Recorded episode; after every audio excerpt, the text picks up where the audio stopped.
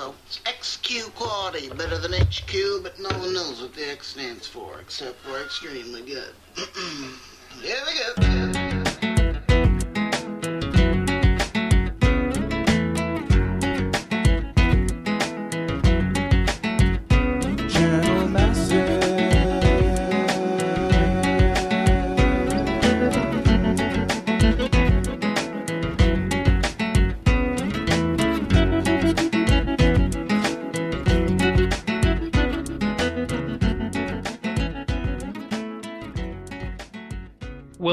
Totally awesome 80s podcast edition of Channel Massive, episode 203. My God. Really? It's kind of weird. I still haven't gotten used to the using the number 200 in these podcasts. Yeah, that's true. I'm Noah. Also, we have Jeff Hello there. and Mark. Hello. Greetings and salutations. So we- we've had some technical difficulties, but we had a very special event that led us to choose a theme for this episode of, the, of Channel Massive, all 1980s. And if you've been listening to the podcast for the last six months, you probably know that it's because of Ready Player One that yeah. we're gonna do it. Uh, we have all officially finished the book. I finished the book over the weekend, and as you may remember, it started out. I was like, eh, I think the lead character's kind of a douche, but it grew and grew on me, and I ended up loving it. The book just once it starts rolling, it, as Marcus said, it just becomes quite propulsive, and it's hard to stop reading it because it's this great adventure where there's it's a race and there's a treasure hunt that's going afoot, and it's kind of got a mystery element in that you're presented with concepts, you know what the clues are up front, and trying to figure out on your own what that could mean, where it could lead to next, and then wrapping it all up in 1980s nostalgia that it all takes place in a simulated version of 1980s movies and video games, and even though and it's set in a dystopic future of 2044 and yet it's focused on the 80s. It's just all this weirdness all wrapped together, and it has a great big finale. I, I think I read somebody says I read somebody's comment that they thought the ending was dumb, but I actually liked it. I thought it worked out really. well. Were you guys satisfied? with Dumb? Yeah, I don't. Oh. Yeah, I thought it was fine. I thought it was spectacular. Yeah, the the commenter Right. I keep he said it was contrived or something like that. Oh, Wow. come on. He's, He's contri- his com- his negative comment is contrived. Yeah, he's probably just cynical with a happy Yeah. ending, so to speak. So this would be a good time to mention that I I sent an email to Ernest Cline and to the writers of the um, game uh, today, the the first challenge game, to say, hey, we will we'll be covering your um, book in this podcast Oh, this thanks. week. Oh, nice. That's So- great. to know. That's awesome. so what what did the writing? I'm cur- really curious though to dig into that. The writing style initially, something just rubbed you the wrong way, or did it just kind of not all fit together? Was it kind of like why is he writing it like this until you hit a certain point and said, oh now I now now now I understand the style or. you know what I think the, it was is uh, I think that it was I was just I was off put more by the personality of the character uh, because Hmm. you're just just thrown right into exactly who he is, and he's kind of cynical and he's kind of a know-it-all and he's OCD and there's a, a bit of a swagger about him and I wasn't getting I wasn't getting into it. I'm like this guy's just obnoxious. I Yeah. I don't care if he likes all the same stuff that I do. I don't want to talk to him. Yeah, you didn't feel like you could root for him right away. He had to win you over. Yeah, exactly. And the supporting cast of characters are really endearing, and I think that's really what helps balance it out is that they all have great personalities that offset what's going on, and the main character gets put through some difficult experiences that are awful, or they kind of reset his self confidence and kind of bring him back down to earth. And I think seeing that character arc develop pushing through to to get to that made it even more fulfilling and made me end up liking him in spite of my initial impression. My initial impression was like, gosh, this guy's obnoxious. Uh, but it's just like all of the 80s stuff in there was just so great too. And you need to have, in order to support the structure and the idea of it's in the future, but in the past. At the same time, you need characters who are psychotically obsessed with all the details to lend credibility to it. So it's not like, oh, this guy, this dude didn't just go to Wikipedia and look up 80s trivia or go to some kind of 80s trivia website. The author really knew lots of stuff down to really Oh, yeah. finite levels and was able to just tie it all together into something that was really fun and that there's romance in it that I actually thought was well done and it didn't feel like it was thrown in because oh we need a romance and it, the the development of the romantic relationship went really well the relationship between the main character and his best friend was really cool and the additional surprises that were in there and seeing how the clues were resolved and how were the challenges resolved and what were the challenges. And then what happens when everything seems to possibly everything that could possibly go wrong what happens there? How do you get out of that? It just really really i loved it.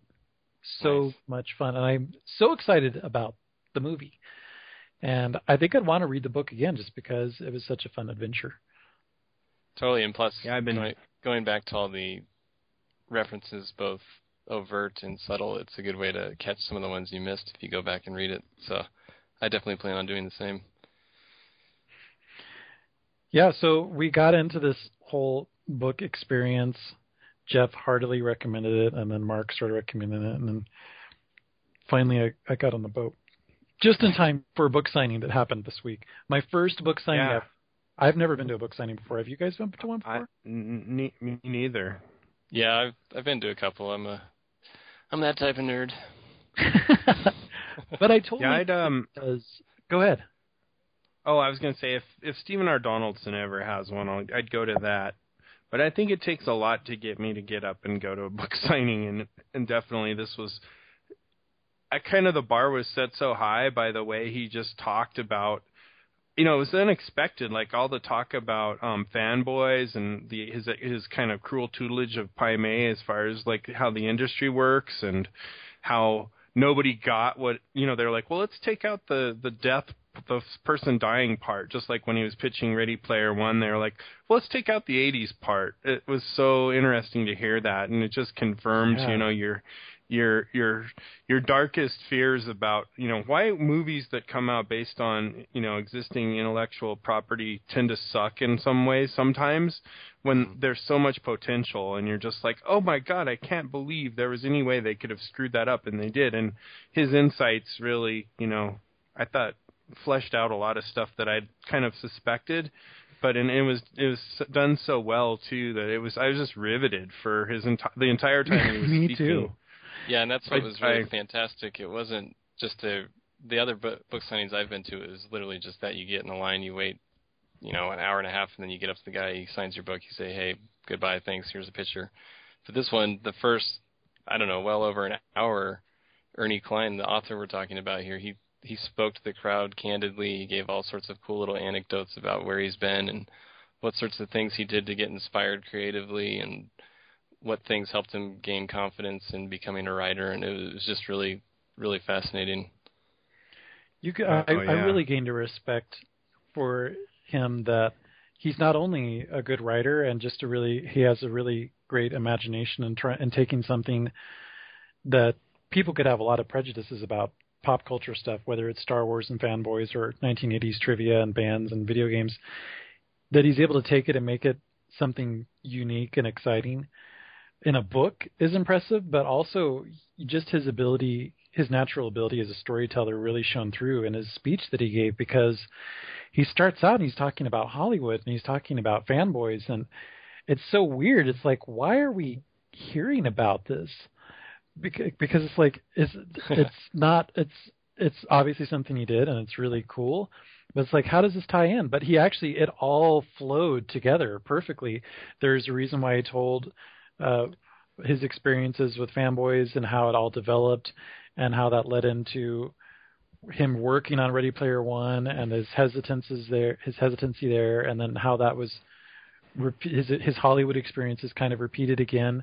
And what I thought was cool is that he was critical and he was angry about some stuff, about Hollywood, and he was able to express that, but he was also able to still be diplomatic about it and rationalize and say, well, this may this may frustrated me, but I understand why it happened. Yeah. I understand. I, it's because people. This is these are jobs. These are people working, and everybody has to be involved. And there's specialists in different areas. And when all these specialists come together, inevitably, it's not perfect. And it explained why he loves books so much. It's like it all tied into this theme of like, yeah, I really wanted to make movies. I wanted to just write screenplays. I, I have this connection with Harry Knowles that makes almost anything I want to happen make possible in Hollywood. But he's found writing books so much more fulfilling.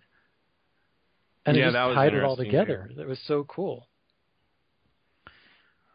Yeah, it, like I say, the bar I think's been set so high by that, and then so then he does that. Then you do the book signing, which he uh, you know asks you if you're a Star Wars fan or a uh, Star Trek fan, and a few people were really bold and said, you know, Battlestar Galactica or uh, or, uh, Spaceballs. you know, Spaceballs or something, which was interesting.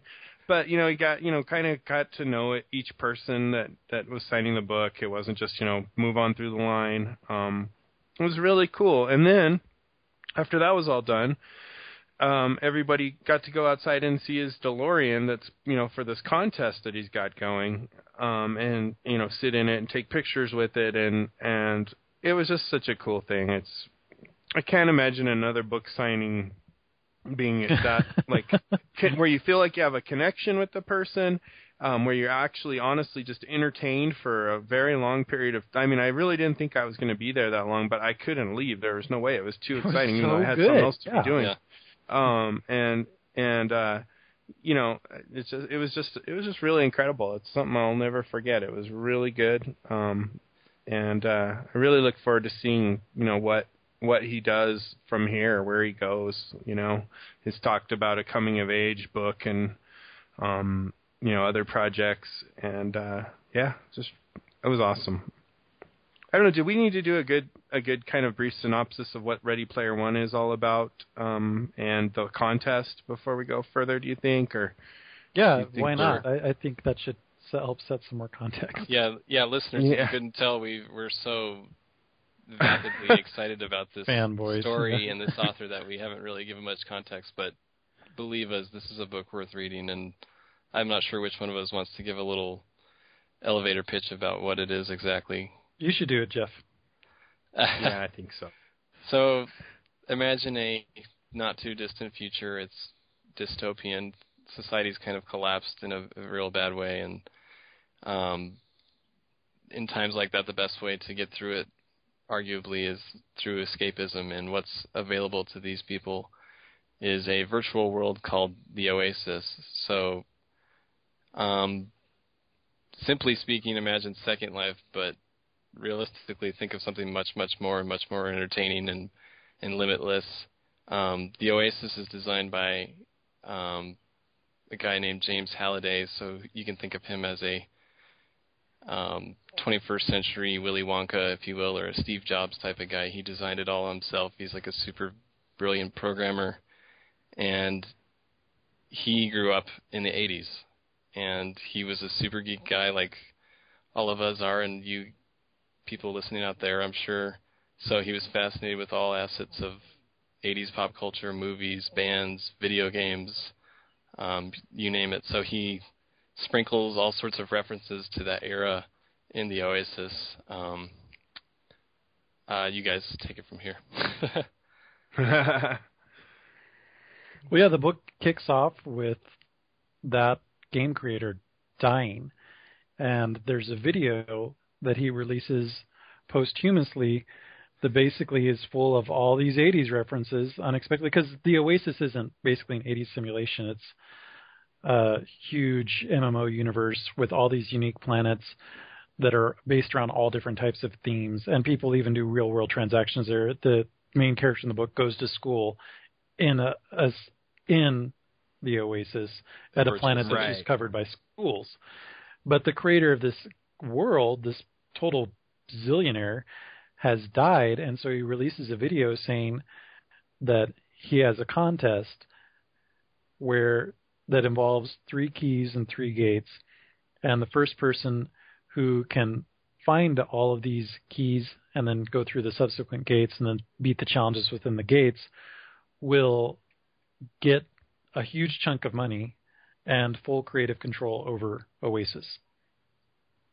And since Oasis is used around the world and everybody is completely obsessed and lives in it for a, a number of reasons, and since there's only one clue to the very first key in that video, the whole world gets obsessed with, obsessed with trying to figure it out.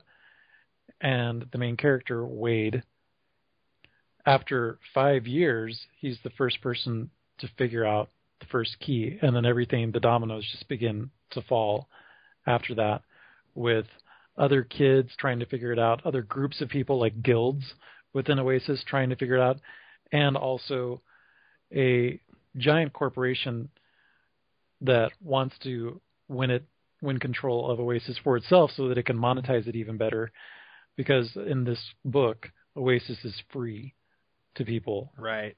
Yeah, I forgot And- about that. and that's the big so that's the big um when you come up with the you know the antagonist side of the storyline it's um this company called innovative online industries which has been you know trying to provide you know content in the oasis um but they their big their big goal is to take it over and then monetize it and put on all all kinds of you know advertising and you know basically whore it out and Think- they're led think, by uh, uh. Think uh, Activision and Bobby Kotick. exactly. Yeah, Yeah. exactly. Um, they're led by uh, they're so they're they're represented the the good the good people or the honest people trying to win the contest for you know are called the Gunters and these guys are called the Sixers and they're led up by um, Nolan Sorrento who uh, his uh, his that all of the guys kind of sign into the game with a, a number starting so they're usually like IOI for innovative online industries and then they'll have like a, a, a number starting with six. And so they're you know like six five five three two one is Nolan Sorrento's number, and they're called the Sixers. And most of the Gunters have a slogan which is "No Sixers."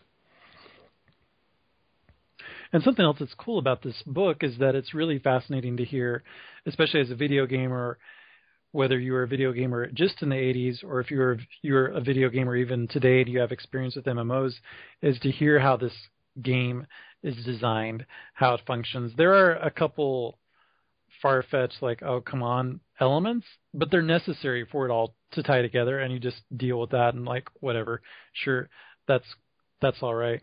But the game doesn't take place exclusively in the game. The the book doesn't take place exclusively in the game world. There are definitely lots of different sequences that occur in the dystopic world too, which are also really interesting because there's such a stark contrast and there's such a bleak view of the future to see how society has tried to cope with its collapse, as Mark said earlier, and Yeah. also see how the the haves and the have-nots manage to get by.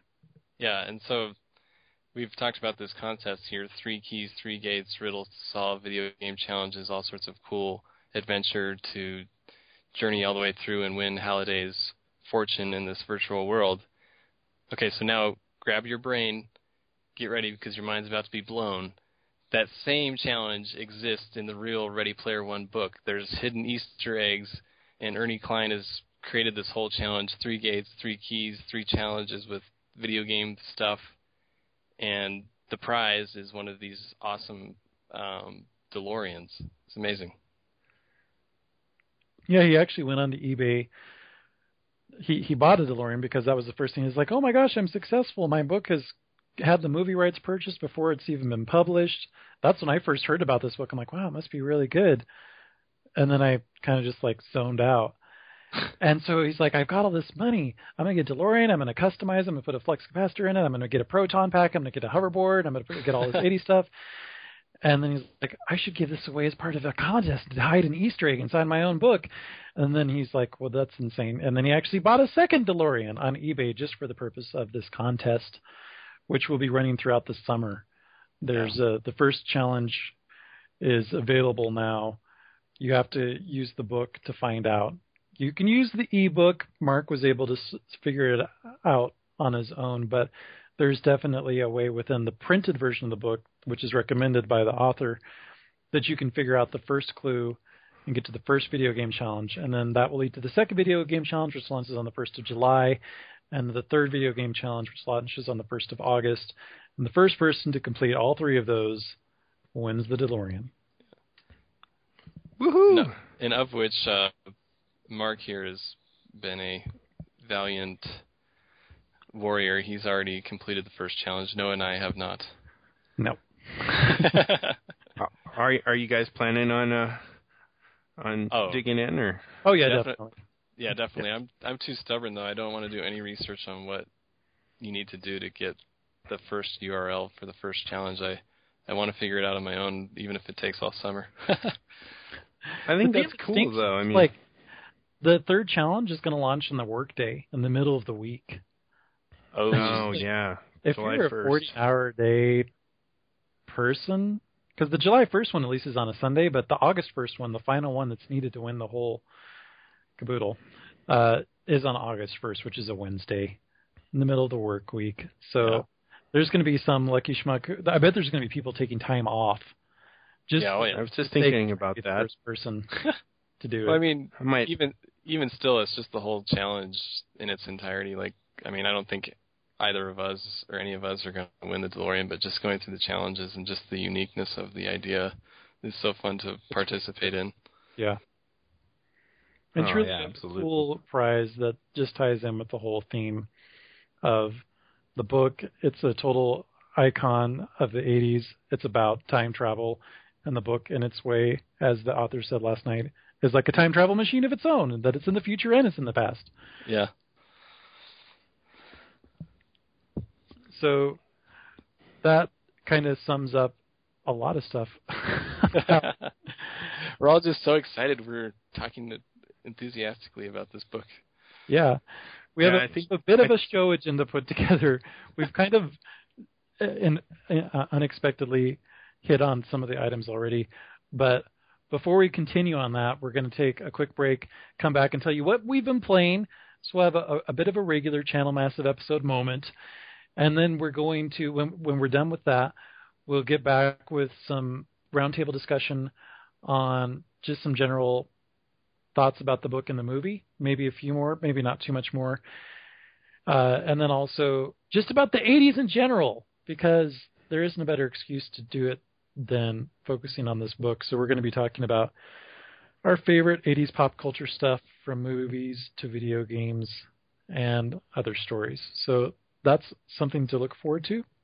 If you have any comments or if you want to share your own favorite 80s memories, video games, books, movies, pop culture, whatever, or your impressions of Ready Player One, or if you're going to try to track down Ernie Cline at his next book signing, because the tour just started, so he may be coming somewhere near you soon, which is recommended. Send all that into mail M A I L. at channelmassive.com. We'll be back in just a moment.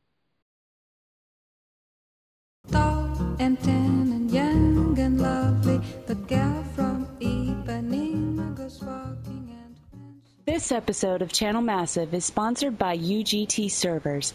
When you order Ventrilo hosting from UGT, you get all of the powerful administration features hardcore gamers want and the ease of use that newbie gamers need. With 24 hour tech support, 13 locations worldwide, and a 15 day money back guarantee, you'd be crazy not to check them out. Head to ugt servers.com for all of your Ventrilo hosting needs.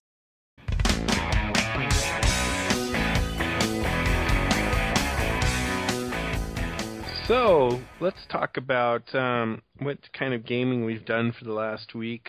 Uh, Jeff, what have you been? What have you been up to? Well, it's it's uh it's a game I've been playing for some time, uh Skyrim.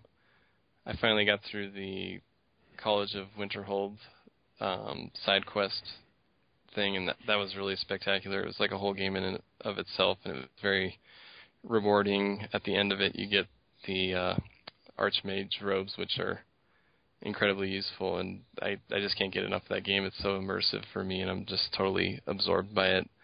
Um, but Do you know how many that- hours you've? Oh, sorry. Oh how, yeah, how many I've- hours do you think you've got in that I think game? I'm at, I'm like- just curious. I I think I'm at like 40 something. So not Oh, super wow. high up, but it's up there for sure. And uh, oh yeah. I also played through the first episode of the downloadable game uh, Walking Dead. Oh, Hmm. cool. Yeah, and What was platform did you play it on? uh, PS3. Did you like it? Yeah, I thought it was surprisingly well done. I maybe it's because my expectations weren't terribly high, but I was I was rather impressed. And it was good too. It was a hmm. nice nice sized chunk. Like you can kind of play through it in one sitting and really really gain a lot from it. I'll definitely get the second one when that comes out soon. And aesthetically, it's cool too. It's it's got unique characters and they're kind of semi exaggerated in their features, and it almost has a feel of uh, a graphic novel versus the you know photorealism of the show or something like that. Oh, that's cool. Because yeah, it Yeah. did come from a graphic novel or well, a comic book, and Yeah. yeah, that's that's really cool. So yeah, I'd recommend it if you guys haven't checked it out. I will. I definitely want to. I just don't know what platform to get it on.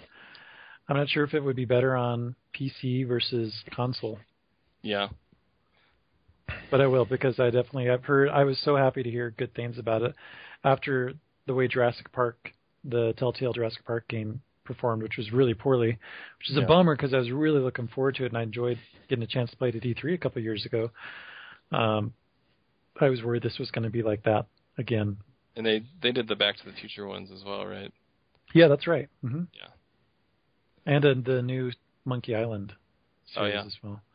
They've done a lot, and a lot of them have been really good. People complain that their graphics engine is dated, and it's really, and then particularly in Walking Dead, apparently it's really looking rough. But I think they continue to do a good job. Me too. So I'm excited to check it out. Is that pretty much it for you, Jeff? Yeah, that's it for me.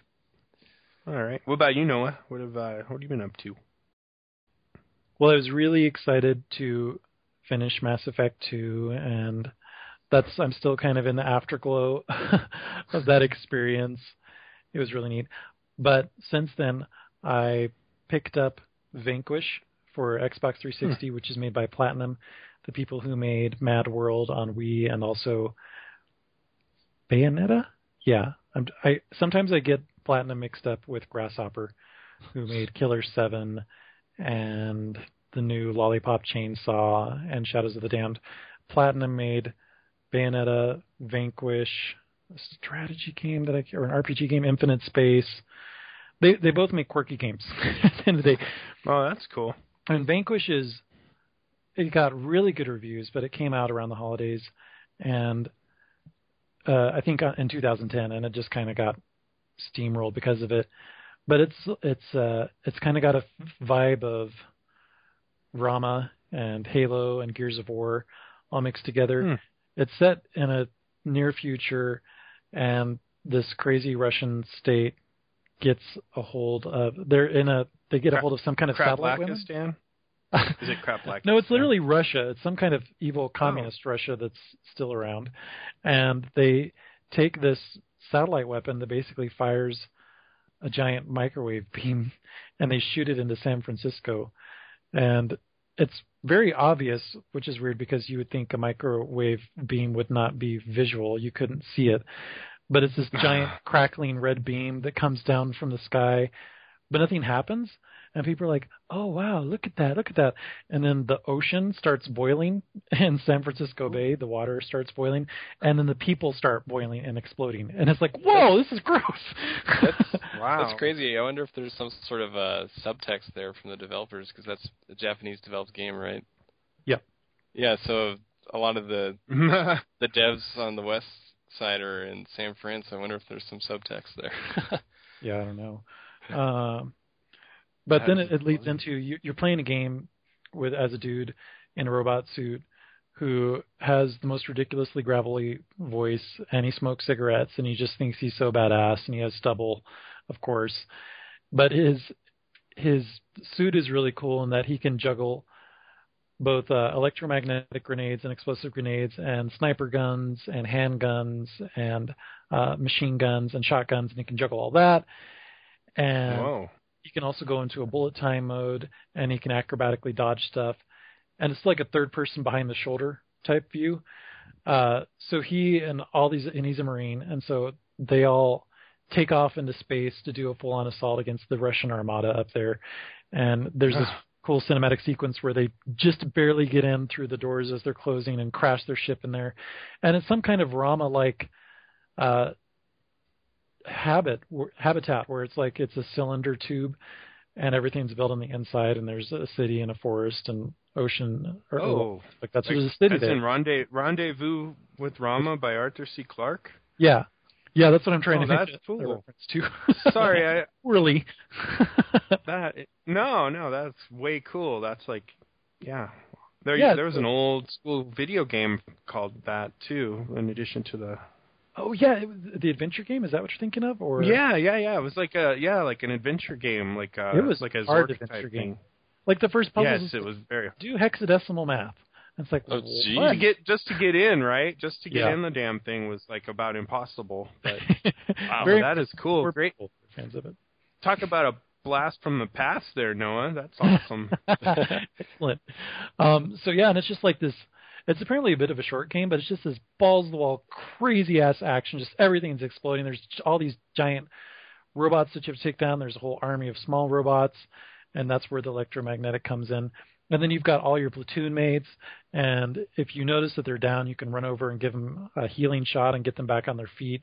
And then one other aspect of it, in addition to all those other things, is that, and it's illustrated on the cover of the game, is you can fall on your ass, like just fall backwards and like turbo boost your ass all over the place, sliding around on your hip, or uh, basically, and shoot things, which is really cool. That you can't do it infinitely because then your suit overheats, but it's a really great way to get into position and to get into cover because it's that's the Gears of War aspect. There's a lot of cover-based shooting in it, and uh, Oh, I definitely recommend it. It's available for pretty cheap on Amazon, and if you're into Gears of War and you like kind of zany, over the top, really action-packed shooter games, it's really cool. Yeah, it sounds like Max Metal Gears of War pain.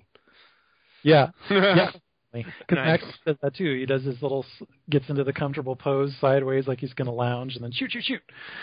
uh, and then I also started Mass Effect 3 because I, I just freaking can't help it. I was going to pause and try to play Xenoblade on Wii, but the the story must go on, and so I got into Mass Effect 3, and it's really interesting having played all three games back to back like this to see how different they are. I mean, aside from obvious asinine interface differences, where the freaking main menu is changed every single time, where they rearrange everything. Um, but just the tone of each of the games is different. The first game is very much a traditional RPG. There's this big evil threat. They're going to destroy the universe, and you've got your crew, and maybe you can add one or two people to it, and you build up everybody, and you go and take on the evil threat. But it's really fulfilling, and it's got the added aspect of Bioware's morality. And do you want to be a jerk or do you want to be nice? You want to have romances or not? It just makes it really feel full.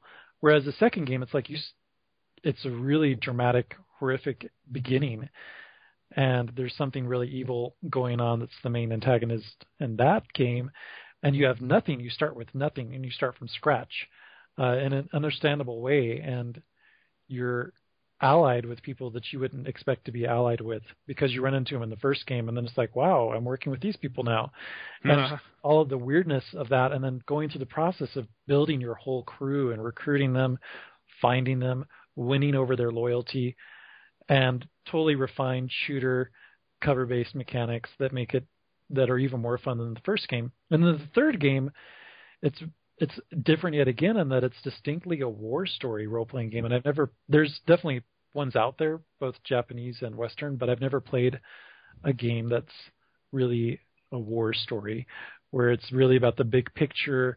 There's lots of loss everywhere. It's kind of depressing, but you have to see it through. And there's still the character stuff and the relationship stuff, but it's toned down in the interest of like there's this huge horrific threat that's going on that you have to deal with. And uh getting through that it's just it's going to be really interesting to see how it all ties out and if I'm actually disappointed with the ending or yes like Scott yes. If you start making cupcakes to send in protest, that that would be really interesting. by the time I get to it the epilogue should be out so I'm not worried about it. Oh, that's true. Yeah, you'll have your you'll have your ending the way you'll have your happy ending. and that's all that matters. So how about you Mark? Um. So yeah, my gaming has only been the uh, I would say the the metagame of the the contest for the the Ready Ooh. Player One contest, and then playing the stacks. And um, so the stacks is the the game that is when you get to the first gate. That's the game you play, which is simulating the um, kind of the Wade's typical life experiences in the stacks. So you have to avoid the the meth addicts and the sex offenders. and your uh, your computer's been broken up into six pieces, and you have to grab that as well. You can grab some software, and you can grab some burgers to give you more life. And software goes towards your points. It's you know little discs. Um, so I really geeked out on the game, and I mapped it all out with a spreadsheet with all the different levels, so I'd know what was going on. And um, Platform-wise, this is Atari 2600. Yeah, it's Right. a it's an Atari 2600, and when you get to the first gate um, of the contest, you can play it just in a web browser as long as you have Java, because it's using a sta- kind of a standard um, an embedded, uh, you know, a browser embedded um, Java um, Atari 2600 emulator that auto loads the ROM up and everything. Or you can download the ROM and and play it in the emulator, you know, in a standalone mode too. Um, I talked to one person. Believe it or not, I didn't cheat, but I talked to somebody who did, who did the, uh, who used the emulator, and it lets you save games as you go. Ah, What was that cartridge that they used to have for Game a Genie. lot of? Yeah, it's like a Game Genie version oh, of it. Oh, cool. So, um, a friend of mine, uh, Bob, got a perfect score because he um, saved quite often and Nice. used my map too. so, so he was he was set, but he would have mapped it on his own anyway. But um, yeah, it's kind of I had a really low score um, with, with mine. I just wanted to just get the picture sent off and get in the, the listing, you know. So Yeah. so I, the- I didn't really care, but m- my fun was mostly just mapping it all out and uh, you know, kind of learning how to how to play. It's funny because there's a lot of uh, I'm on a lot of the forums now for the hunt for this, you know, and a lot of people are saying the game is just too fast and it's too hard. And I'm like, well, if you're the target audience of the contest, which would be you know, most likely um, somebody who grew up in the 80s when games were actually really hard, like the Atari 2600 stuff. It's not that hard at all. I mean, it really isn't. I don't think you learn you learn the patterns. Wussies, yeah, they're totally being wussy about it. I mean, it's there's parts that are challenging the first time or the second time, but after you start to learn how to get past the sparks and the sex offenders and stuff, it's um it's not really something that should be you know you should never it's not something you should ever not be able to overcome you know Yeah, I- i think yeah. go ahead haven't- sorry I haven't played it, but I imagine it boils down in the old school sense to kind of pattern recognition and yeah kn- knowing what to expect where and when and learning from prior mistakes and that type of thing. yeah like playing pitfall or something it's just you you just kind of learn how to hit the vine just right and, you know to hear the tarzan yell sort of Yeah. so to speak so yeah I really enjoyed it just because it was so retro. It was so the whole thing, the contest, everything was so unexpected. Um, I really, I really enjoyed. You know, I, I actually got the URL for the first gate not the way I was supposed to, and then actually discovering the the way I was supposed to do it, the the actual Easter egg made it even cooler. I was like, oh, I can't believe I missed that, and that is just so cool. You know, so. Um, but yeah, that was all I did. I didn't play any other games. I haven't touched League of Legends or Diablo 3 or anything. I just Wow. yeah. Who would have thought that your Diablo 3 time would have been waylaid by an Atari 2600 game? No one could Yeah. have predicted. If you'd asked me a month ago and not mentioned that it was related to Ready Player One or a contest and just said, you will stop playing Diablo 3 because of a, an Atari 2600 game that will come out. And not only will you play that game, but you will map everything in the game out obsessive compulsively and you will be very proud of what you have done. You know, it was like I would not have known. So That's so cool. when we were at the book signing, um, I I was telling um, when we we brought our stuff up to to get it signed. You know, Ernest was really friendly, and he's and I said, you know, I just love the contest and I love the game, and uh, I geeked out on it so bad that I made a spreadsheet. And he said, "Oh, send in to the same uh, email address that for the contest. Send in your spreadsheet because um, Mike and Kevin, who are the guys that put the game together, just love to see." what the players are doing to you know map out. They love the the maps that people are coming up with. So That's cool. sent- I sent that in um, this morning. So That's hope cool. they I hope they get a kick out of it. It's it's pretty funny. So And just as an illustration that we're not the only people who just love this game or this book, games, books, it's all mixing together. Uh, ah! these games were made for free voluntarily by game developers who loved the book Ready Player One. They reached out to the author and said, "Hey, wow! Not only creators of the games that are referenced in the book, but other developers are like, "Hey, we loved your book. Can we make a game about it?" And he's like, "Yeah." It's like, "Let's work together." And he's like, "Of course." And so all of this stuff, it's all homegrown around the enthusiasm for this novel. which makes it so cool. Definitely. So awesome. But yeah, that's all I've done in gaming. Um and I you know what? I feel like it was a very full week, so I'm very happy about it all. I know I was going nuts the day I started to discover the gates and stuff was sending you guys emails, so sorry. Yeah. uh, where you're so excited you're sending us the images signifying your victory. And I was I kept thinking to myself, I'm like, he has to have cheated at some point in this. He has cheated. I- I did not cheat. because you just it just happened so quickly. You found out the contest and you did it. I'm like, how did he do it? And then I'm like, well, this is Mark. But no, Mark is just so freaking brilliant. He didn't even need the print edition to figure it out. So Wow, I wouldn't say kudos that. to you. Just- I just had a really weird. I just thought the contest was different than what it was. if, you know, I was totally looking in the wrong place and still found what I wanted. In fact, I know where all three gates are now, so I'm real, Ooh, jeez. that is awesome. I have One- that. One additional cool element regarding the challenge that exists within the book directly is um, this whole book tour is to promote the paperback release, and that's when it became publicly known that the Easter egg truly existed in the print edition. But that's been there since day one when the hardback copy came out, probably I think a year ago, and it just laid dormant. Nobody found it. Ten months, right? And nobody.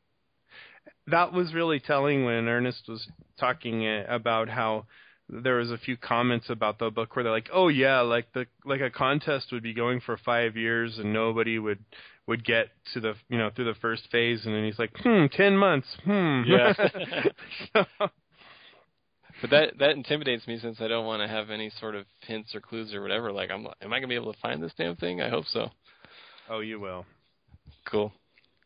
Yeah. Have faith. Yes. Listeners, I'd be really interested to find out if any of the folks listening out there have already known about this. They're just as big of fans, if not bigger than us, and have already proceeded and they're on their scoreboard. Let us know about your adventures or if you have been able, like Mark, to deduce all the way out towards the end of the contest how it's going to resolve. That's pretty well, unless the cool. third the third gate could be a bogus one. I, I kind of hope it is to miss a red herring. Yeah, Like a placeholder or something. That would Yeah, be cool. because I I know the first one's real because I had to get there, and when you finish the first one, the second one is told to you, but I already I already guessed it. But um, Wow. but I was at least I knew for sure it was true. But the third one could be a red herring. So That's true. Who knows? It could change. It could change over the next month and a half. yeah, yeah, totally. And So, yeah, listeners, if we haven't convinced you already to read this book, read this book. Oh And yeah, we're not and getting the commission, we promise. They're Yeah. not. And there's still time to win the DeLorean because Yeah. the gates open in phases. So, like we kind of mentioned, it was June 1st, July 1st, and then the third gate is August 1st. So mm-hmm. there's Yeah. still plenty of time not only to do the, the challenges, but to read the book because it Yeah. goes so quickly.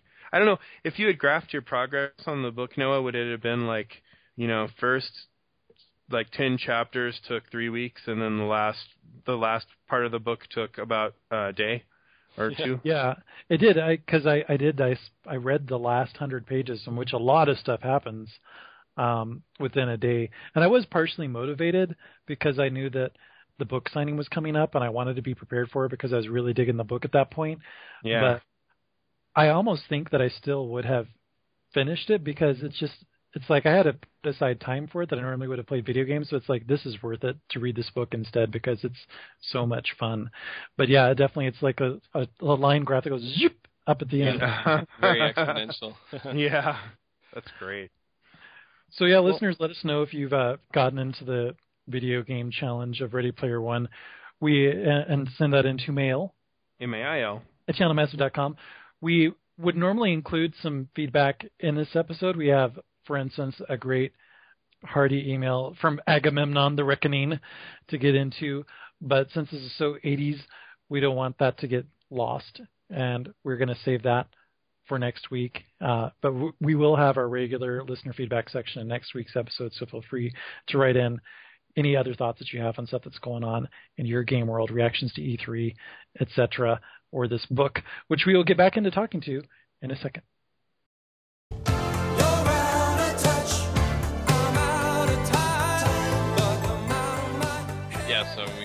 Been talking about Ready Player One, a novel, and naturally, any successful novel will get a screen adaptation, and just that has happened for Ready Player One. Um, basically, after the initial interest in the book rights, immediately thereafter, Hollywood, typically in those scenarios, wants to immediately grab the rights for a movie, and that's the state we're in. It's not guaranteed to be made, but the rights have been bought, and if so, Ernie Cline, the author of the novel, has been pegged as the initial sk- screenwriter. Um, so if they were to adapt it to the the big screen, how do you guys think it could be? Do you think there would be a lot of pros to it, a lot of cons? Would it translate well? Would it flop and just not capture the true essence of the story as it can only be conveyed in the novel? Um, what do you think? Can we judge it on other books that have been adapted, like Harry Potter or The Hunger Games? Well, so I'll just say when I read the book, um, I wasn't I wasn't too far into the book when I thought this would make a great movie. I mean, the book really reads in a way that, to me, um, just seemed really conducive to uh, becoming a movie. I didn't. I don't feel like he wrote it with that intent, but maybe a little bit after his interview. You know, it seems like he was interested in screenplays at the time. Um, but it just it just definitely jumped out to me as like, oh, this could totally be a, a really cool movie. Um, and you know, some of the movies that were out at the time were kind of like, um, you know, about teens. You know, like uh, what was that one, Kick Ass? Um, or, Mm-hmm.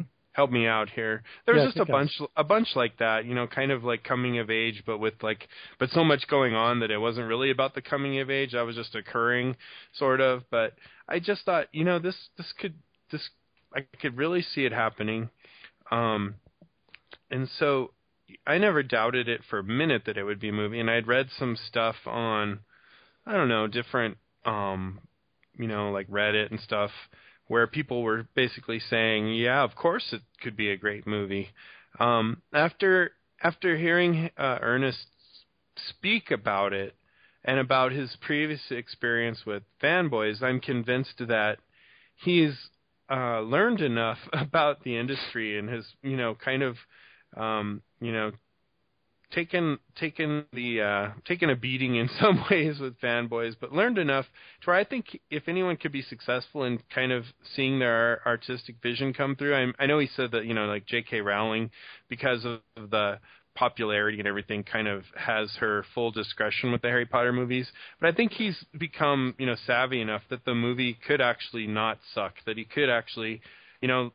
Keep the '80s in it, which was really one of fun, one of his funnier comments was that you know, when he had the whole fanboys movie going, which was the story about a Star Wars fan who's gonna finds out he's gonna die, and he wants to get a road trip together to break into the Skywalker Ranch so they can see Episode One because he's not gonna live the six months, you know, to get there. And the film executives are like, okay, but let's take the death out. Well, that's the whole point of the movie, right? and Yeah. and so then it, and then like fast forward, he's like the same kind of execs for Warner Brothers are like, we really like the whole, you know, the whole gist of the movie. It's kind of matrixy, kind of kind of cool. Can we just take out the '80s crap?" And it's like, well, that's the whole thing about the '80s is he's ma- managed to figure out a way to somehow provide a value to '80s trivia. That's like his literary big literary device. And so you strip out the '80s, and it's like any other story. I mean, it would be it would be just a pale you know it would it would be a shadow of what it could be that's the point and so it's really funny to hear that and scary in a lot of ways because it explains to me why so many movies that have such great IP come out and are just totally craptacular, you know. Yeah. You know, they're stripped of their soul and they come out and you're like, Wow, that was really, really disappointing and, and yet I'm not surprised. And then like a movie like The Avengers comes out and you're like, Oh, so it is kind of possible to do it, you know? Um yeah. So anyway, I, I get I get the feeling that he's learned enough um, and kind of done his time that that it, it, you know in the industry that I think they could pull it off, and I'm really really excited to see it. Uh, It was interesting too, just to totally dominate the conversation here. It was really really interesting too that he had mentioned you know casting is kind of like the director's thing. So he as a writer doesn't really have the influence. He can't you know, he, he couldn't design Wade to be played by Keanu Reeves, thank God. Um, whoa. I know all about talking heads or you know whatever but actually not but um but you know it was really interesting to to kind of hear that because it means you know the director has a lot more power um but hopefully you know he can be influential in that but i think you know casting in a lot of ways can make or break a can make or break a, a, a movie or a TV series. For instance, Game of Thrones, which is a you know based on um, George R. R. Martin's um, series, the um, Song of Ice and Fire, it has some really awesome casting, which really makes it happen. Um, To some extent, yeah. Oh, yeah, maybe, yeah, maybe there's some that you, that you don't like, but I think a lot, I think a lot of the casting is really good. Um, Yeah. and so, and I think it makes it work. Um, but in in some movies, for instance, Ghost Rider, which has a whole bunch of problems, yeah. um, but the the least problem they had is they had a whole bunch of great material to draw upon, but they chose to cast Nicolas Cage as Johnny Blaze, and they chose a whole bunch of other terrible things to do as well, and executed them horribly, and then made a sequel which was somehow even more lacking in every way you possible. watched the sequel too? I had to come full circle. I had to do it. It was I was a huge Ghost Rider fan um, back in the day with the comics, so I had to do it. M- likewise, anything with Doctor Strange or Moon Knight, I'd have to also do. Um, but yeah, it was you know it was horrible. So anyway, I think I think he's he's got a lot. He's become very savvy in the way this works, especially when he's talking about how he's writing a screenplay to attract the right director, and then that screenplay will be destroyed and the real screenplay will emerge. Um, you know, that's a pretty advanced concept. You know, I don't think he's. I think he's not jaded, but he's wise to what's going on. He understands the game that's Yeah. going on Mhm. and that Mm. gives me a whole lot of hope that it could be really awesome and that it wouldn't just depend on the uh the 80s content to attract you know older you know my generation's viewers to it but that it might actually you know fulfill uh you know kind of the potential that the book provides. So anyway Yeah. i'm done done with my diatribe. And Well- i'm spent. well, a lot of the a lot of these '80s references that occur within the book tie directly to real intellectual properties, like, for instance, Rush, the band, or Back to the Future, what have you.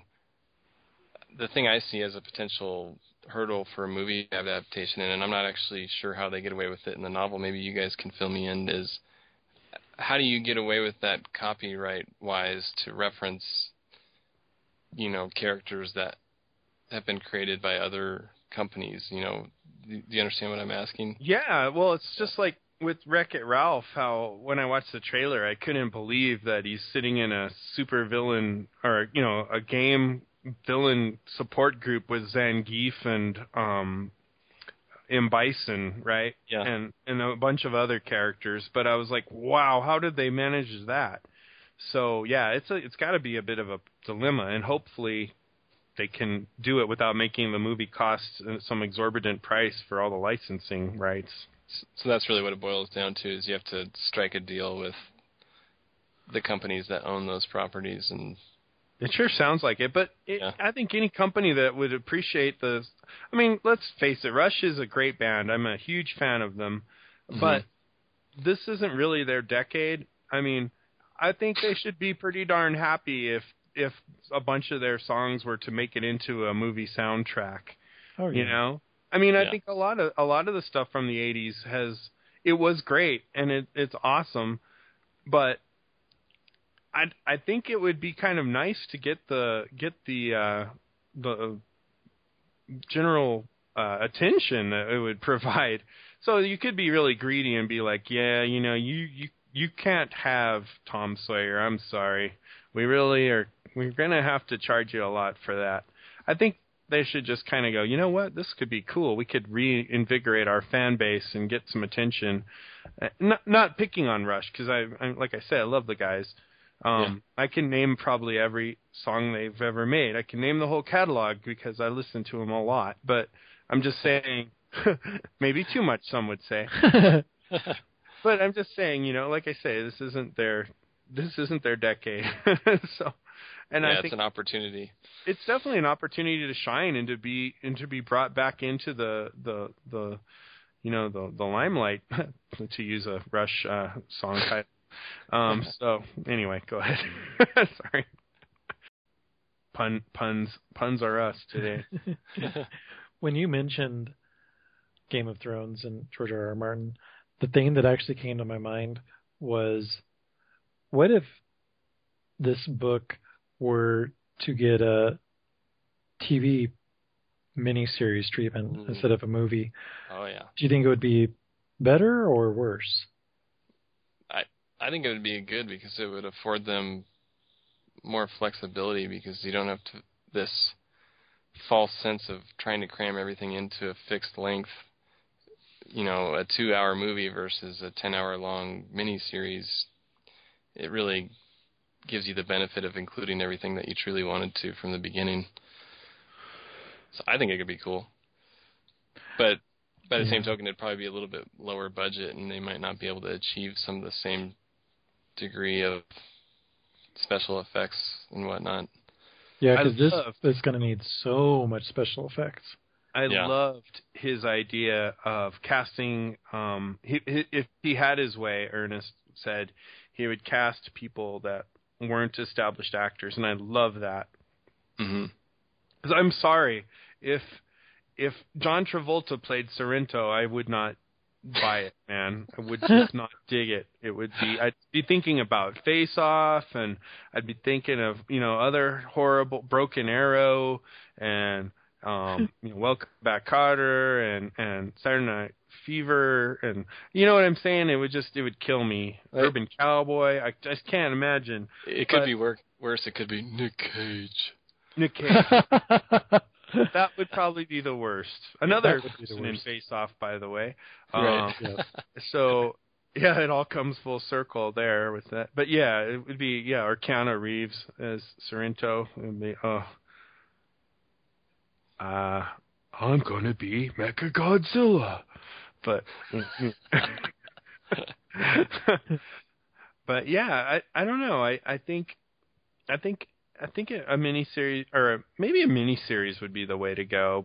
It just it seems not long enough to me, and I, I, it seems like it could be condensed into a super fast action movie, but I don't know if it could make like a ten episode. I don't know. Maybe I'm maybe I'm That's off. true. Um, Well, if it were Ernest Cline writing it, he would probably sprinkle in new items. well, that might be cool. Yeah, Yeah. if he could just extend it out and hmm oh man, that would that might that's a really intriguing idea too. So, as we mentioned earlier, the story of the book takes place both in a real world that will need a lot of special effects to realize in a movie, but also in a virtual world. And I was curious what your all, what your opinions were, guys, of how that world should be created. Because in Oasis, something that's really interesting is the main character not only goes to stuff that's meant to be it's not meant to be based on any type of uh, era. It's just supposed to be this is the game world. But there's also times where he goes to places that are designed explicitly to look like an 80s video game.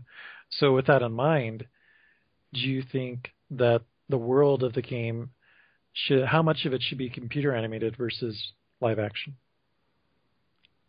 Ooh, great question. Yeah. It's I'll- really I'll- tricky. Yeah. I'll let Jeff lead on this one. I mean, I think I think for the elements that were more conducive to a video game world to go CGI, but if you think about the setting of the actual book, it's, you know, 30, 40 years from now, we're I would think reaching a point of near photorealism in computer game graphics, so maybe something akin to a movie I know you guys love. I, I literally do love, but you guys don't like it too much, and that's Avatar. you know, where a good chunk of that movie was CGI, but you didn't really feel that it was. It was kind of seamlessly blended into the live action components. as as much as I diss Avatar, I was thinking something very similar to that. I thought Yeah. the the real world sequences for Wade's life should be done um, kind of like Avatar uh, slash The Avengers, where it's just seamless. Where the stuff that needs to be CGI is CGI, like the stacks. You know, it's it's doubtful you want to build that prop, but um, then when they're in game, I think it should be all um, computer graphics, and and I'm I am I do get faith that it could be done well because of um, the way they did the Hulk in the Avengers and the way they did Avatar with the facial you know recognition and every you know the way they mapped it all out. I think that would be great, and it's just there's so much stuff that's going to be going on in world that's going to require it. Like when they're at that bar hanging out and people are, you know, like a zero gravity bar or whatever. And I mean, there's just going to be stuff going crazy with it. So I think Yeah. that would work really well, and I think it could really be done seamlessly. That will require quite the budget, I think, to pull off. But Yeah. I don't know. They seem to people seem to be able to do it these days, and it could it could really make the movie just shine. You know, with the right artists behind it, I, I think it'd be awesome. What do you think, Noah? I kind of go back and forth on it because my first inclination was it should be computer animated so that there's no question whatsoever that this is a simulation. But like you said, Jeff, I do feel it's not unreasonable to think that photorealistic graphics in video games would be possible. Um, what is it like 32 years from now? hmm How many video game console generations is that? I can't even think. It's like seven or eight. Um, PS12. Well, yeah. It's like it's like whenever you look at some of these new game engine tests or like the Nvidia tests, um, you know, technology tests, you it's pretty much seamless already. I mean, it's not like quite like what a render farm does with for like Avatar, the Avengers, or something like that, but it's it's getting there. So yeah, 32 years from now, I think we should be pretty much with real good with real time ray tracing or whatever it is, you know. Yeah. hmm And so I guess at that point it'll be up to the director to do some kind of unique filter or way that the color is handled in the real world versus Oasis that just lets people th- tell without having to spell it out literally Mhm. on the screen or something. Game world versus real world. Uh, and I, from that angle, like when they go into something that's really fantastical and wouldn't be possible in the real world, seeing it portrayed as realistically as possible would be pretty darn cool. Yeah. I just, I really want that. Reading the book, you always know when they're in the game versus not. And there's even talk about certain visual UI elements that pop that pop up on the screen to accommodate that. So maybe that's how they'll do it. I just re- I can't wait to see how it's done. And I also keep thinking back to Super 8 because that was a movie that did an awesome job of being set in the 80s in terms of the clothes and the vehicles and the environment and the props. And so I, I'm really excited to see in this movie how well the folks do at recreating the 80s vibe like was done in Super 8 and how interesting or how elaborate is the actual video game world going to be? Because it's going to require even more in the way of special effects because it's just unreal unreal. It's going to be so perfectly manicured like on the school planet or it's going to be mm-hmm. so specific like on that 80s arcade planet or it's going to be World of Warcraft fantastical with uh, castles and and stuff, and then not to mention all the tons and tons of player characters and all their different costumes and ways that they modulate, modif, modif, uh, change their appearance, their avatars that are in the game. It's a tall order, It is. It's very ambitious. but it could be cool. Like I really am excited to see how they tackle that. I feel that in the Hunger Games, that's an a, an interesting parallel because it has a really gritty, awful world, and then it has the Capitol where everybody's rich and they're just over the top with body modifications and trying to look unique. And then you, of course, have the angle of watching this game where kids are killing each other. And it was done simply, but it was just satisfying enough that it didn't matter that it didn't feel completely authentic, but it was satisfying to see Yeah. those very disparate environments and Yeah, they viewpoints presented. They conveyed that contrast really well in that movie. I was impressed. Yeah, so maybe Cliff's notes for how Ready Player One will be developed. Who do you think should direct this movie, though? Cline has mentioned that there's lots of high-level directors that are checking it out. Mark? Yeah, I boy, I don't I don't know, but one thing that like it came to mind that there's a lot of humor in the in the book, and it's subtle, but it's it's there, right? Yeah, And Mhm. so on the director thing, I I've I asked myself the question, and I don't really have a good answer for it. So what I want to do is take David Lynch, who is actually famous for a lot of great movies in the 80s, Yeah. and I, I want to um, merge his DNA um, uh, with uh, with Mike uh, Judge, oh yeah. and who did um, Idiocracy, which Beavis is one of my and Beavis and Butthead, and King of the Office Hill. Space, and King of the Hill. right. Uh, well, and and I think Office Space because of all the angst about corporate stuff, you know. But um, mix those two guys together to form like the perfect director, and I think you'd be set.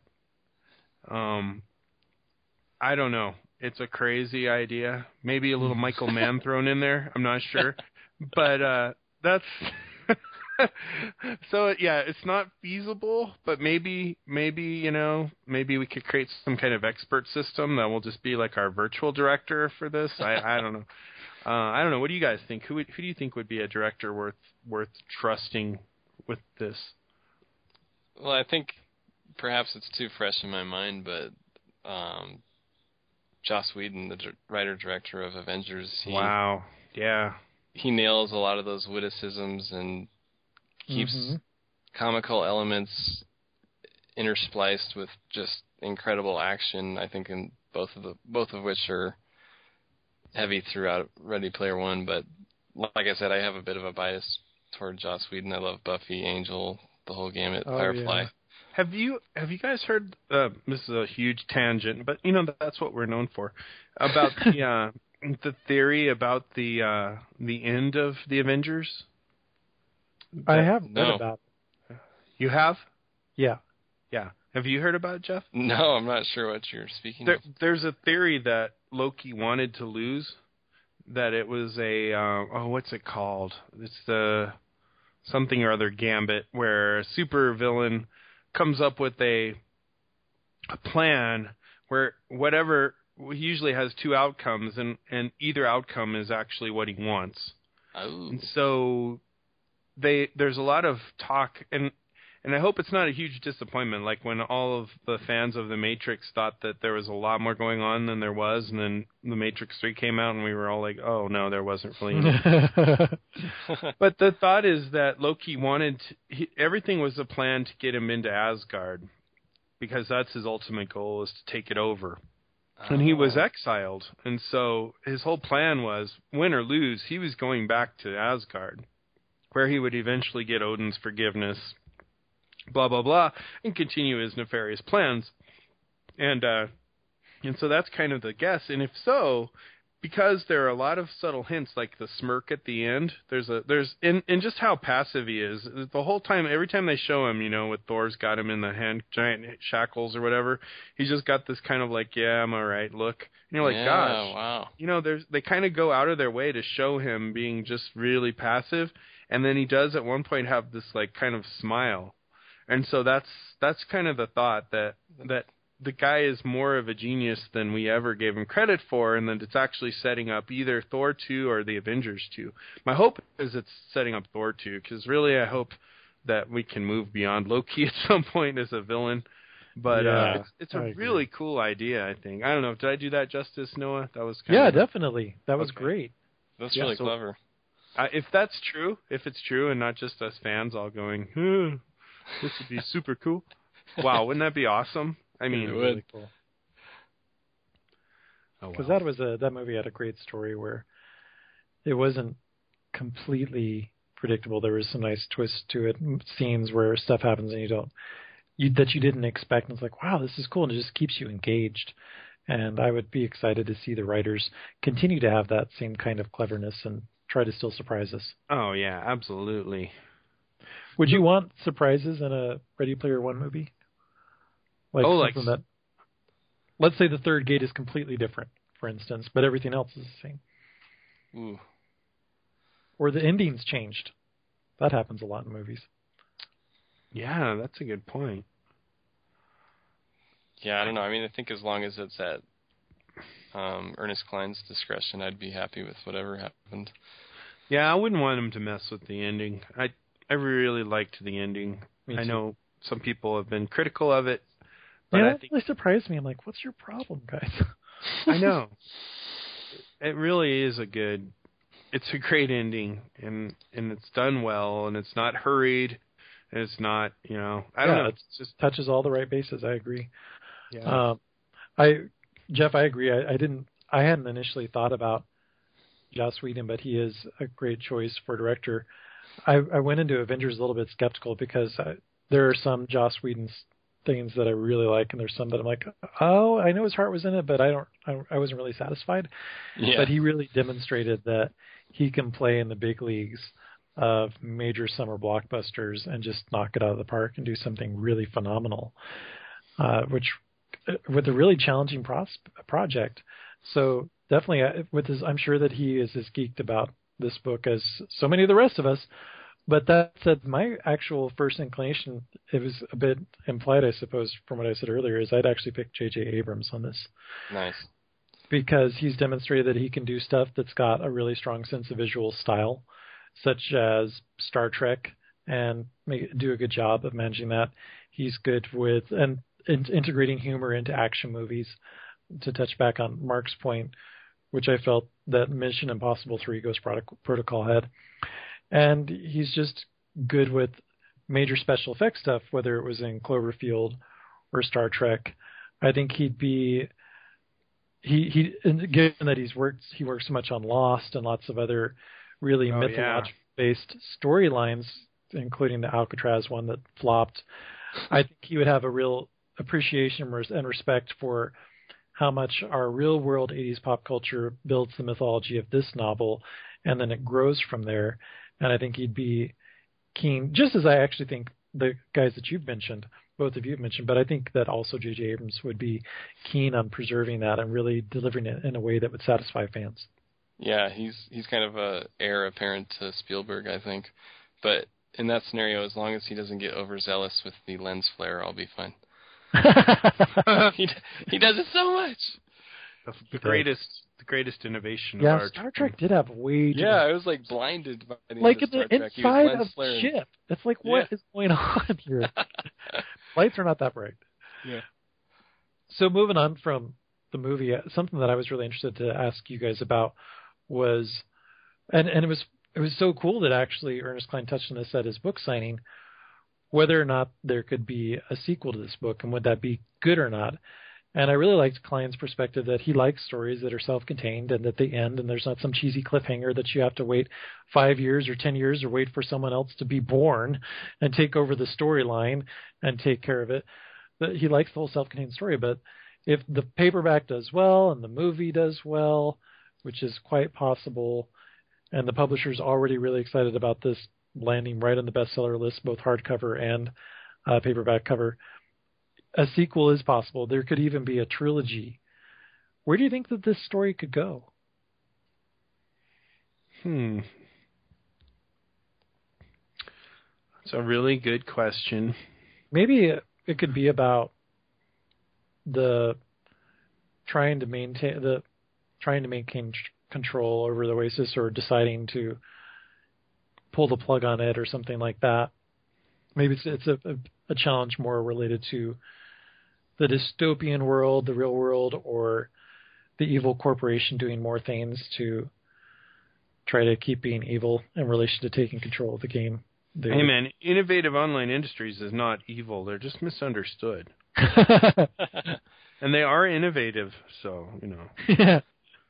Or maybe there could be some sort of either deliberately concocted or accidental release of some form of a virus in the oasis, and it just keeps propagating and expanding and blowing up. And Wade and his cohorts have to band together to to defeat it or something like that. I could, I could see some coolness there. That's a really cool idea. Yeah, it would be well. cool. Yeah, IOI frustrated by their inability to, you know, just win, comes up with some nefarious plot to you know, get all viral on them. Yeah, that'd be pretty cool. I'm also intrigued to see if this concept of mining nostalgia to write a book that's fictional and it's not a traditional it's not a historical fiction which that definitely happens plenty but it's it's a real mashup type of story where it takes a bunch of stuff collage style and, and build something new off of it. I'm kind of intrigued to see if a new subgenre or what type of echoes this book and its success will have amongst other authors. The most recent example that I can think of, and I'm sure there are others out there, was with Pride and Prejudice and Zombies, which resulted in a whole flood of classic books being repurposed with modern pop culture and uh, pulp fiction type aspects that because uh, I, I remember being really excited about that first book and then thinking, wow, naturally he wrote the next one. No, there's like about 20 different authors that have jumped onto the same boat and written similar books. They've repurposed Jane Austen novels. They've repurposed uh, Anna Karenina, however you pronounce mm-hmm. that. um, just all sorts of books out there have been redone, and then they've expanded it even further. And the guy who wrote Pride and Prejudice and Zombies went on. His second book was Abraham Lincoln Vampire Hunter, and then he just released something else that's about the three wise men Whoa. being some kind of badasses. Wow, that's cool. Which that's is crazy. Really weird. Yeah, it's it's quite insane. Um, and I'm really intrigued to see if we'll see something similar with Ready Player One. Do you think that we'll see some author that's like, I'm going to do this, except it's going to be with the 90s, or I'm going to do it, it's going to be with the 70s, or or something like that. Do you think there'd be that there's enough to this concept to do books that take a similar approach? Maybe it's not necessarily a video game, but it's some other way of pulling in a built-in audience base who may have nostalgia for a specific era. I think it would be pretty interesting personally because if this were to happen against the decade of the 90s, I would I would be jumping for joy like that's my more cognizant era. I was born in '82, so I have a lot of nostalgia there. But it was after the era itself. It wasn't me living and remembering directly within it. So I think the '90s would be cool. That would be cool. Yeah, I, I would dig the '70s too. Would be kind of a cool. Not that that hasn't been done. With a lot of there's a lot of you know movies and stuff about the 70s, but that 70s yeah. show. Yeah. Yeah. Um. And uh, you know, like there's because there's like a you know a lot to draw on from the the whole World War II thing, the the 40s kind of Mhm. done. Yeah. You know, after that it becomes a little more difficult, but um I don't think anyone's wanted to get nostalgic about the the 2000s yet. Yeah, I'm Like- not sure I, want to see anything related to the 2000s, frankly. yeah. Well, it's probably too fresh. I'm sure 20 years from now we'll remember items from that era and The look good fondly ones. upon. Yeah. Yeah. That's true. That's really true. Ricky Martin, man. Hell yeah. that guy was awesome. He was living Well, La it's Vida also when Channel Massive started. That's true. Like in the 2000s. Back, back before we became a multimedia global conglomerate, when we were just a simple gaming podcast. yeah. I'm sure our listeners, some of them might be asking themselves that same thought right now. Right during this very episode. Right? Oh, they're going. They're rethinking their lives. Have I really listened to 203 episodes? Of Why did I do that to myself? Maybe I should go re-listen to them all, find some truth. well, I think that wraps up our discussion on the book and the movie and the book industry, all the different stuff. But we want to wrap up the show with a quick little segment next where we're just going to rattle off some of our favorite icons, memories, things from the 80s. That's next.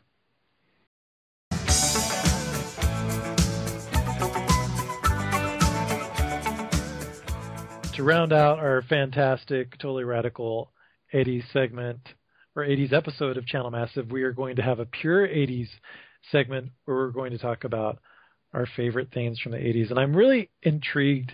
I wish I knew, Mark, how many of our listeners this is relevant for and how many of them are like, oh gosh, these guys are so old. yeah. Fi- fire up your Wikipedias. Yeah. That or they might be older than us. That's true. That is also possible. It, I'm really intrigued. I, we don't know what the age demographics are. We just That know- was one of the coolest things um, Ernest mentioned was um, younger people reading his book were like they just read the book while they had Wikipedia open Yeah. and YouTube, and they were able to like reconstruct the 80s and gain a respect for it that they didn't have. or a disrespect because there's a lot to hate too. But a but not in this segment. yes, We're going to talk about our favorite things in the 80s, and we're, we'll start out with a really obvious choice and talk about favorite 1980s movie. And Mark has said that he doesn't even have to think about a lot of these different topics we're going to run through. And listeners, by all means, if you want to share your own, throw them in the comments on the website or send them into mail, mail at channelmassive.com. But first up, Mark, what is your favorite 80s movie? Well, it's it's really tough because uh, it was definitely science fiction, um, but so I really, really, really loved um, Episode Five of Star Wars, which came out in 1980. Yeah. The. Empire Strikes Back, right? That that was like um, just such a awesome movie, and and I was it was written by Leigh Brackett. It was it was it was way darker. It was the darkest one um, of the entire of every any Star Wars that's ever been done. It's the darkest as far as theme and content. And Leigh Brackett took it to a much higher level than George Lucas, I dare say. Um, and so it really, to me, just it, it was it was really cool. The whole the whole you know Luke, I am your father thing. It was just awesome. And also up there for me was Dune, which was written, uh, which came out in 1984, which I, I was I was already you know in, in the 80s I was an established um, sci-fi dork, right? and and I had not read the the Dune books. I'd read a lot of like I was reading all kinds of stuff at the time, a lot of fantasy, a lot of sci-fi. Somehow I had missed Frank Herbert stuff completely. And so this I saw that there was going to be this movie called Dune that would come out. I, I convinced my dad to go watch it with me. My mom wouldn't go. My my dad and I went, and they handed us out at the at the theater. They handed us out these like um oh what do you call it when you go to like see a musical like performance? leaflet or a playbill. Uh, a playbill kind of thing, yeah. And it explained the characters' names and what they did, and it was like That's pretty cool. it was such an advan It was such a crazy movie that they felt like you had to have a program. A program that was the word I was looking for. You had to have a program to even understand what the hell was going on with this thing, and the the movie was cast really well. It had people like Patrick Stewart in it, Kyle MacLachlan, of course, and it was directed by uh, David Lynch, which I mentioned, who I mentioned earlier, and it was and it was stunning in the way that they approached sci-fi. Things were super ornate and and like the ornithopters didn't look like they could actually fly in the air and the you know everything was just it was this really super stylized weird kind of movie with some really dark content which again I was starting to really appreciate and so to me that was like um I mean that probably I really I, I mentioned I started I, I led in with the Empire Strikes Back but most influential movie uh to to date that I've seen probably was Dune. And then I, you know, of course, went and read all the stuff by Frank Herbert and was like, oh my God, this guy was such a genius. And his movie was actually pulled off by David Lynch, and nobody got it. You know, it was pretty much not a big commercial success, but for a few small groups of followers, it was something awesome and wonderful. So that was mine. It also has Sting, right? It has Sting. Oh, I forgot that. It has Sting playing Feyd-Rautha with the with the Baron going Feyd, beautiful Feyd, which is one of the most disturbing things you'll ever see.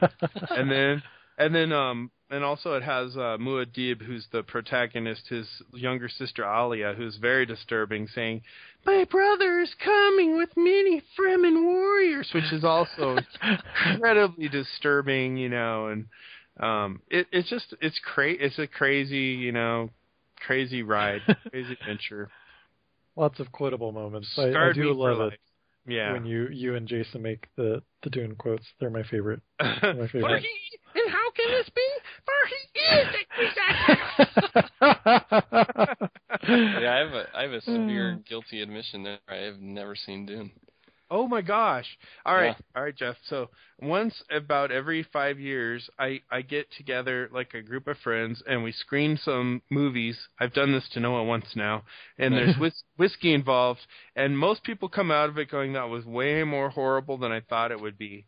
And so the the last time it was, um, oh, what was it? It was a double feature. It was a double feature. It was Hell Ride and Wasn't it Machete or something? I think I. Machete. Yeah, it was Machete Yeah. and Hell Ride. Yeah, it was a double feature. And everybody came out of it with their minds like blown that I actually thought either of them were cool, but combined it was way way worse. Like so so Jeff, so you're invited officially for when we do Dune and whatever else I find There- that'll be and it'll be the director's cut too, which is like. Is that like three hours? yeah, yeah, it is. Wow. Goodness. I look forward to it. Yeah, that'll be good. I'll be looking for Sting. I'm a big fan. You're a big fan of Sting. Good. Well, you'll you'll enjoy Sting. He's great in it. So, anyway, Right. that's my. What about you guys? Well, for me, I was I spent a few years or several of the year several of the 80s years of the 80s overseas in Germany, and I remember when we were getting ready to move back to the United States, being told that there was more than one television station. I, I was just I was stunned. I could not imagine more than one television station because over in Germany on army base there is only one station and it's like kind of like PBS mixed with I don't know just a regular station. So I got starring, starring David Hasselhoff. yeah. Well, I, I got to see like Sesame Street, but uh, I didn't. GI Joe wasn't available yet. There were commercials for GI Joe toys, and I was really surprised to hear that there was actually a GI Joe cartoon, which was ostensibly created to sell the toys, but I'm just like, wow, there's actually. And it's like I was really sad that I could never watch the cartoon, but then I found out that it was. And I was like, wow. But all that said, it also meant that my ability to consume or see some of the cooler movies was a little bit more limited. You know, I was a little bit younger, and it was up to my parents' discretion. But movies that quickly come to mind are definitely, as Mark suggested, Empire Strikes Back. That is definitely up there. I liked Return of the Jedi too, but I was also a kid, so I'm not sure if what that had to do with it. I'll need to watch it again now that I've got the Blu-rays. I haven't got to it yet. I also really loved the Indiana Jones movies a lot. Oh yeah. Uh, I, I definitely idolized Indiana Jones as a kid and wanted to be Indiana Jones. Uh, but my favorite movies all start with G. That would be Gremlins and Nice. Ghostbusters and Goonies. Uh, yeah. Of all those movies, they really personify the 80s for me, just as much as those other movies. But Oh, the Gremlins.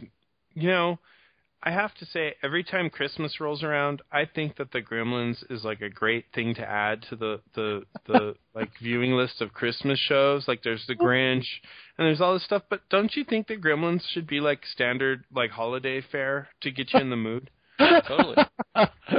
well, it's it's timed right for that. I'm not sure if it's something that you would sit the kids down to watch. Like, Yeah, it's it's about Christmas. It's like wintry and there's snow. There's the Giz- cute little Mogwai. Yeah. Yeah.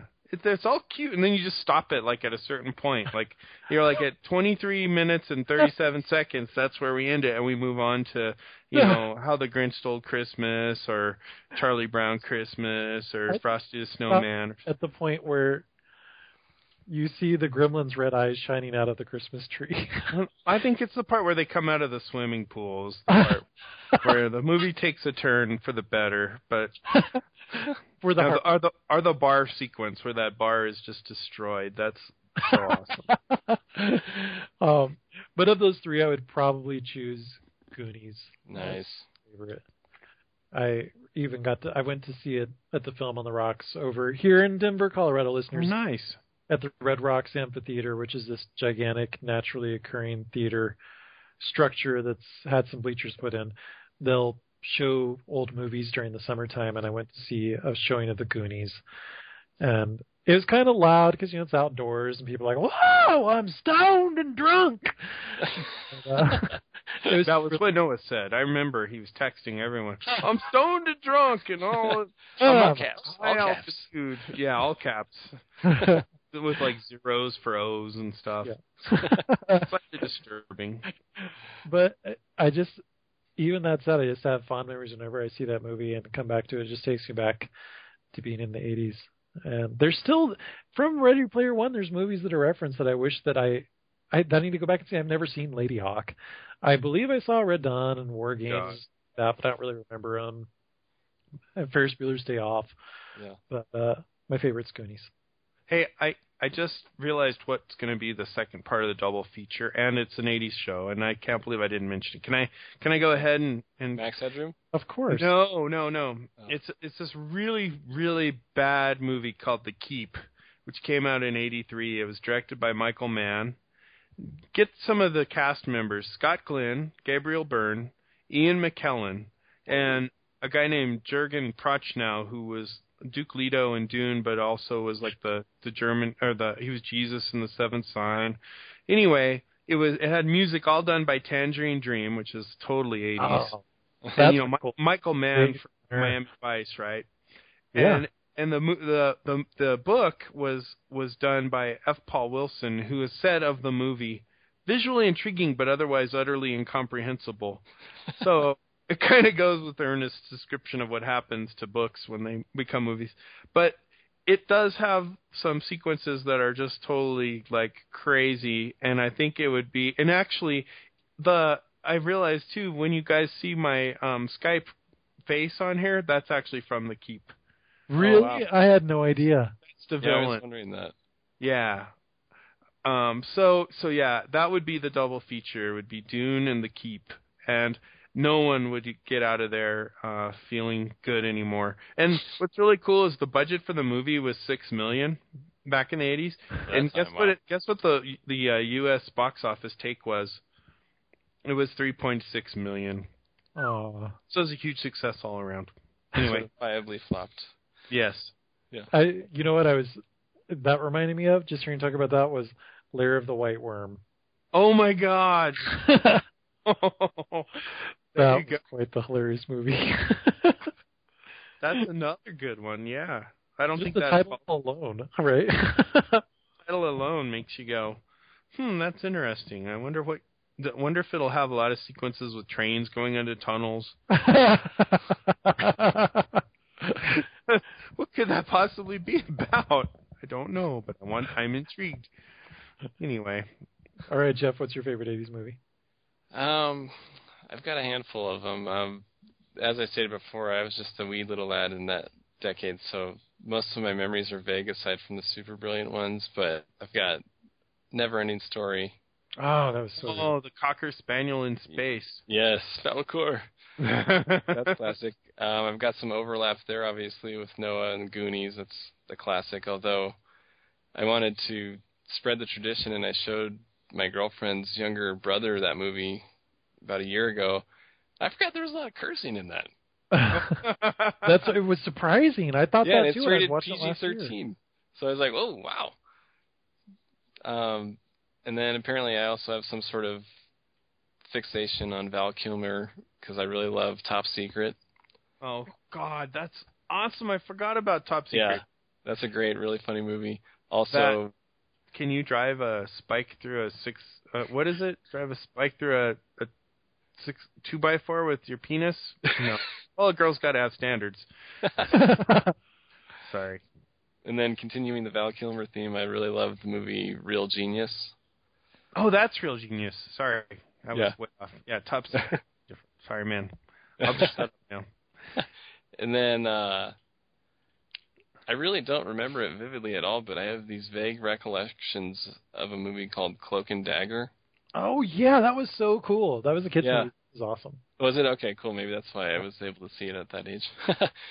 and then, at least with the short decision time, I think my favorite movie of the '80s is Dun, dun, dun, dun. a movie with David Bowie Oh And my gosh, I know what you're gonna say. and a young Jennifer Connelly. Cat people. Yeah, Labyrinth. Yes. I came up with the worst possible David Bowie movie. Labyrinth was one of my all-time favorite movies Did that have- kid. Tom Cruise in it too. No, No, that that's was Legend, Uh, that was Legend. Oh yeah, which yeah, was yeah, also yeah. good. That had Tim Curry yeah. Oh yes, Yep. Tim Curry was awesome. and Tangerine Dream soundtrack. Blade Runner didn't come up. I sh- if I had thought of oh Blade yeah. said something. Oh man, yeah. That, there's so many good movies. No wait, Blade Runner's Vangelis, isn't it? Yeah, but I mean, talk about a great movie. Oh yeah. All right, Yeah, I'm sure. I'm sure we missed a lot. We'd have to do a second round sometime. definitely. Favorite '80s video game and or system. this is hard. Uh, I got started in video games in the '80s, and uh, I think my first system was the Atari cartridge system where they had the paddles, and then we upgraded to an Atari, and then another Atari with the you know the little traditional small black joystick with the red button, and then my dad got a fancy joystick. And the sad thing about my time with the Atari, and I don't know, I think part of it's bec- uh, the sad thing about my time with the Atari is I don't remember a lot of the games that I played, and I played a lot of games. and part of that is because I was little, and the other part of it is that the games that were available were not all legally legally available. Um, and so they were just like lots of games on a single disc, and so it's I don't really remember. I remember really liking Joust though, and Oh, yeah. really liking Ballblazer. That was quite cool, and Pitfall stuck with me. And I, I played Defender and Galaga and Space Invaders, but Joust really stuck with me. But then the Nintendo came out, and that was like the whole second half of the 80s, and there were so many great video games on the NES. And I think out of all those, the one that had the greatest impact on me was the original Final Fantasy because I tried Zork on the Atari, and on PC, I think I tried some other No, I didn't. I didn't on PC. I didn't get into PC until the the 90s, but I tried some other story-based games and they were just way beyond my intelligence.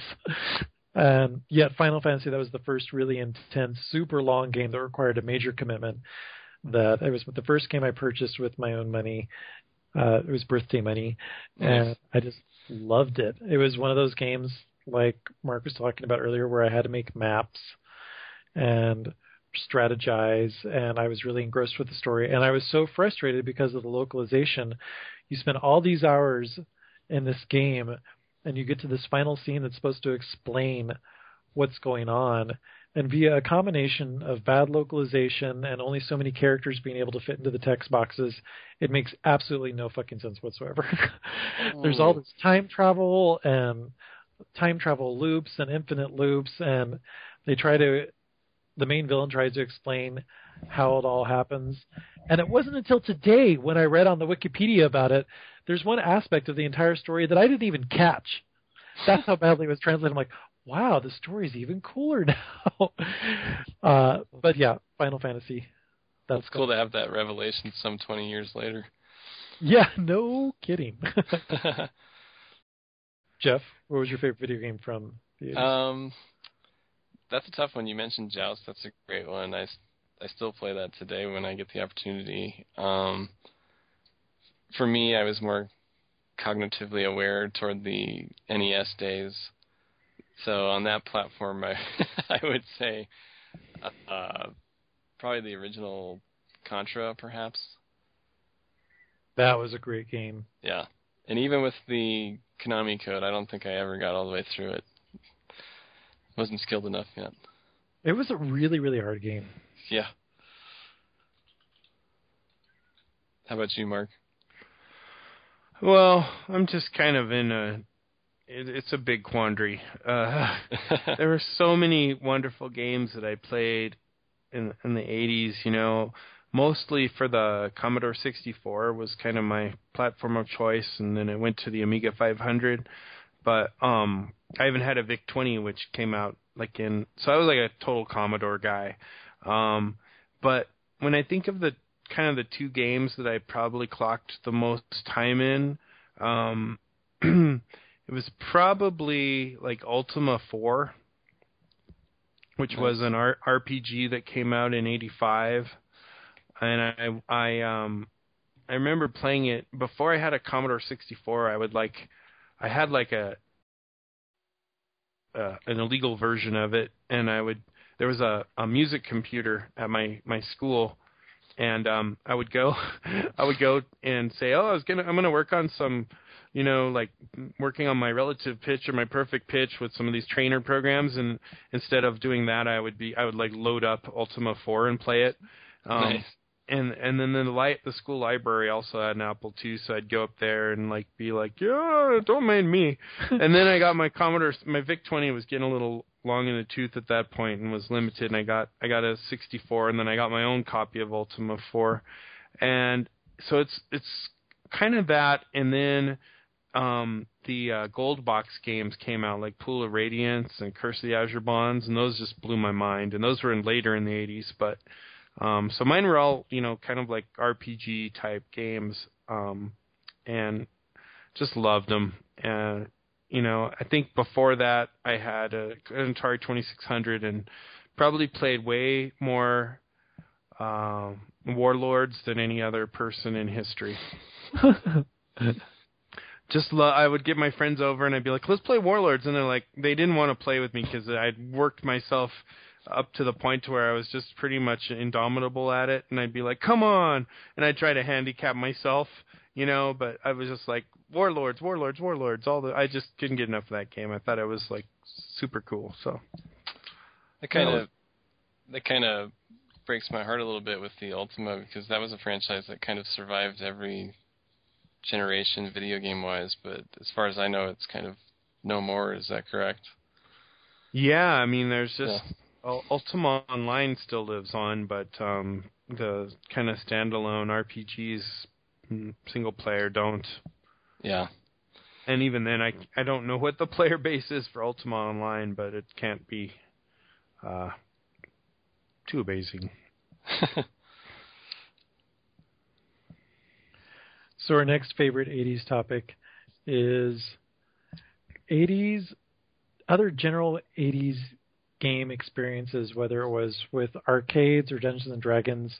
Did you have any memorable experiences or favorite moments related to that outside of strictly a personal game time? Ooh, ooh, ooh, ooh, I gotta go. um, there was a there was a so I I um so I I did a lot of office work for my parents in the 80s. So I'd get out of school and I'd ride the bus downtown and then I'd I'd go to my parents' office and do some filing or whatever. Um, you know, this was about the time they were starting to get a computer to automate a bunch of the stuff, but I still was, you know, like doing crate. They were executive recruiters, so I was like m- trying to m- manually match like app, uh, you know, available talent with job positions and stuff by looking at resumes and stuff. So I'd do that, and I'd, yeah, it was a great way to make money. So I I would do that, and I'd file. They had a lot of filing to be done, and it was just general office work, you know, like secretarial stuff. And I would do that, and then I would get I would take my money, and which was they you know it was basically like. uh you know, a sweatshop, and I would take I would take the money that they gave me, and I would either spend it on comic books or video games. And so there was a um there was an arcade that opened up downtown, just up the street, not very far. So I'd go over there, and they had some really cool things, like if you if you you you would you would instantly take your money and translate it into tokens, and they would track your tokens, and if as you got to different break uh, different points as far as tokens that you traded in, um, you could then apply that to towards buying stuff. So like they had some like tapes of different bands and stuff, and this one was like Joan Jett and the Blackhearts, and I really wanted that tape, and so like I Did got you love rock and roll at the time? I did love rock and roll, yeah, and, and her her stunning rendition of Little Drummer Boy, and so I got managed to spend enough money with my with that that I got the Joan Jett album and I got like a Yes album, which Yes was way more influential actually than Joan Jett ever was, but it was still cool. But um I got to play at a they had a sit down table. I got to play games like Warlords and a bunch of other stuff that they had at the arcade. So that was like my my big memorable you know game related thing was just like getting doing the work as quickly as possible but hopefully with good quality and getting paid because they'd pay me like daily. It was really kind of silly. And then it was just an allowance but you know and then i'd run up there and spend my dollar or whatever i'd made at the arcade instantaneously but it was somehow fulfilling and cool so. That's cool. what about you jeff? Um, I don't know. I probably it probably wasn't directly in the 80s. It was probably in the 90s sometime. But I actually mentioned this before on the show once. Is we had the Intellivision and circa I don't know mid 90s. We brought that back out, and I pretty vividly remember playing games like Bump and Jump and Shark Shark with Oh My- yeah, bump and jump. I remember that. yeah, Shark Shark was great too. That was that's a good game mechanic that I think would translate well to the mobile space, where bigger fish defeat smaller fish. You get bigger and bigger, and eventually try to defeat the sharks, and it's real tense and suspenseful. there's a killer xbox arcade game like that Oh, really? yeah my my son's really good at it That's cool. I love that cyclical Yeah. nature of Yeah. game mechanics. So yeah, like like I said, that wasn't directly in the '80s, but I remember playing a lot of intelligent television with my brothers, and it was a very very fond memory I have. That's pretty cool. Yeah.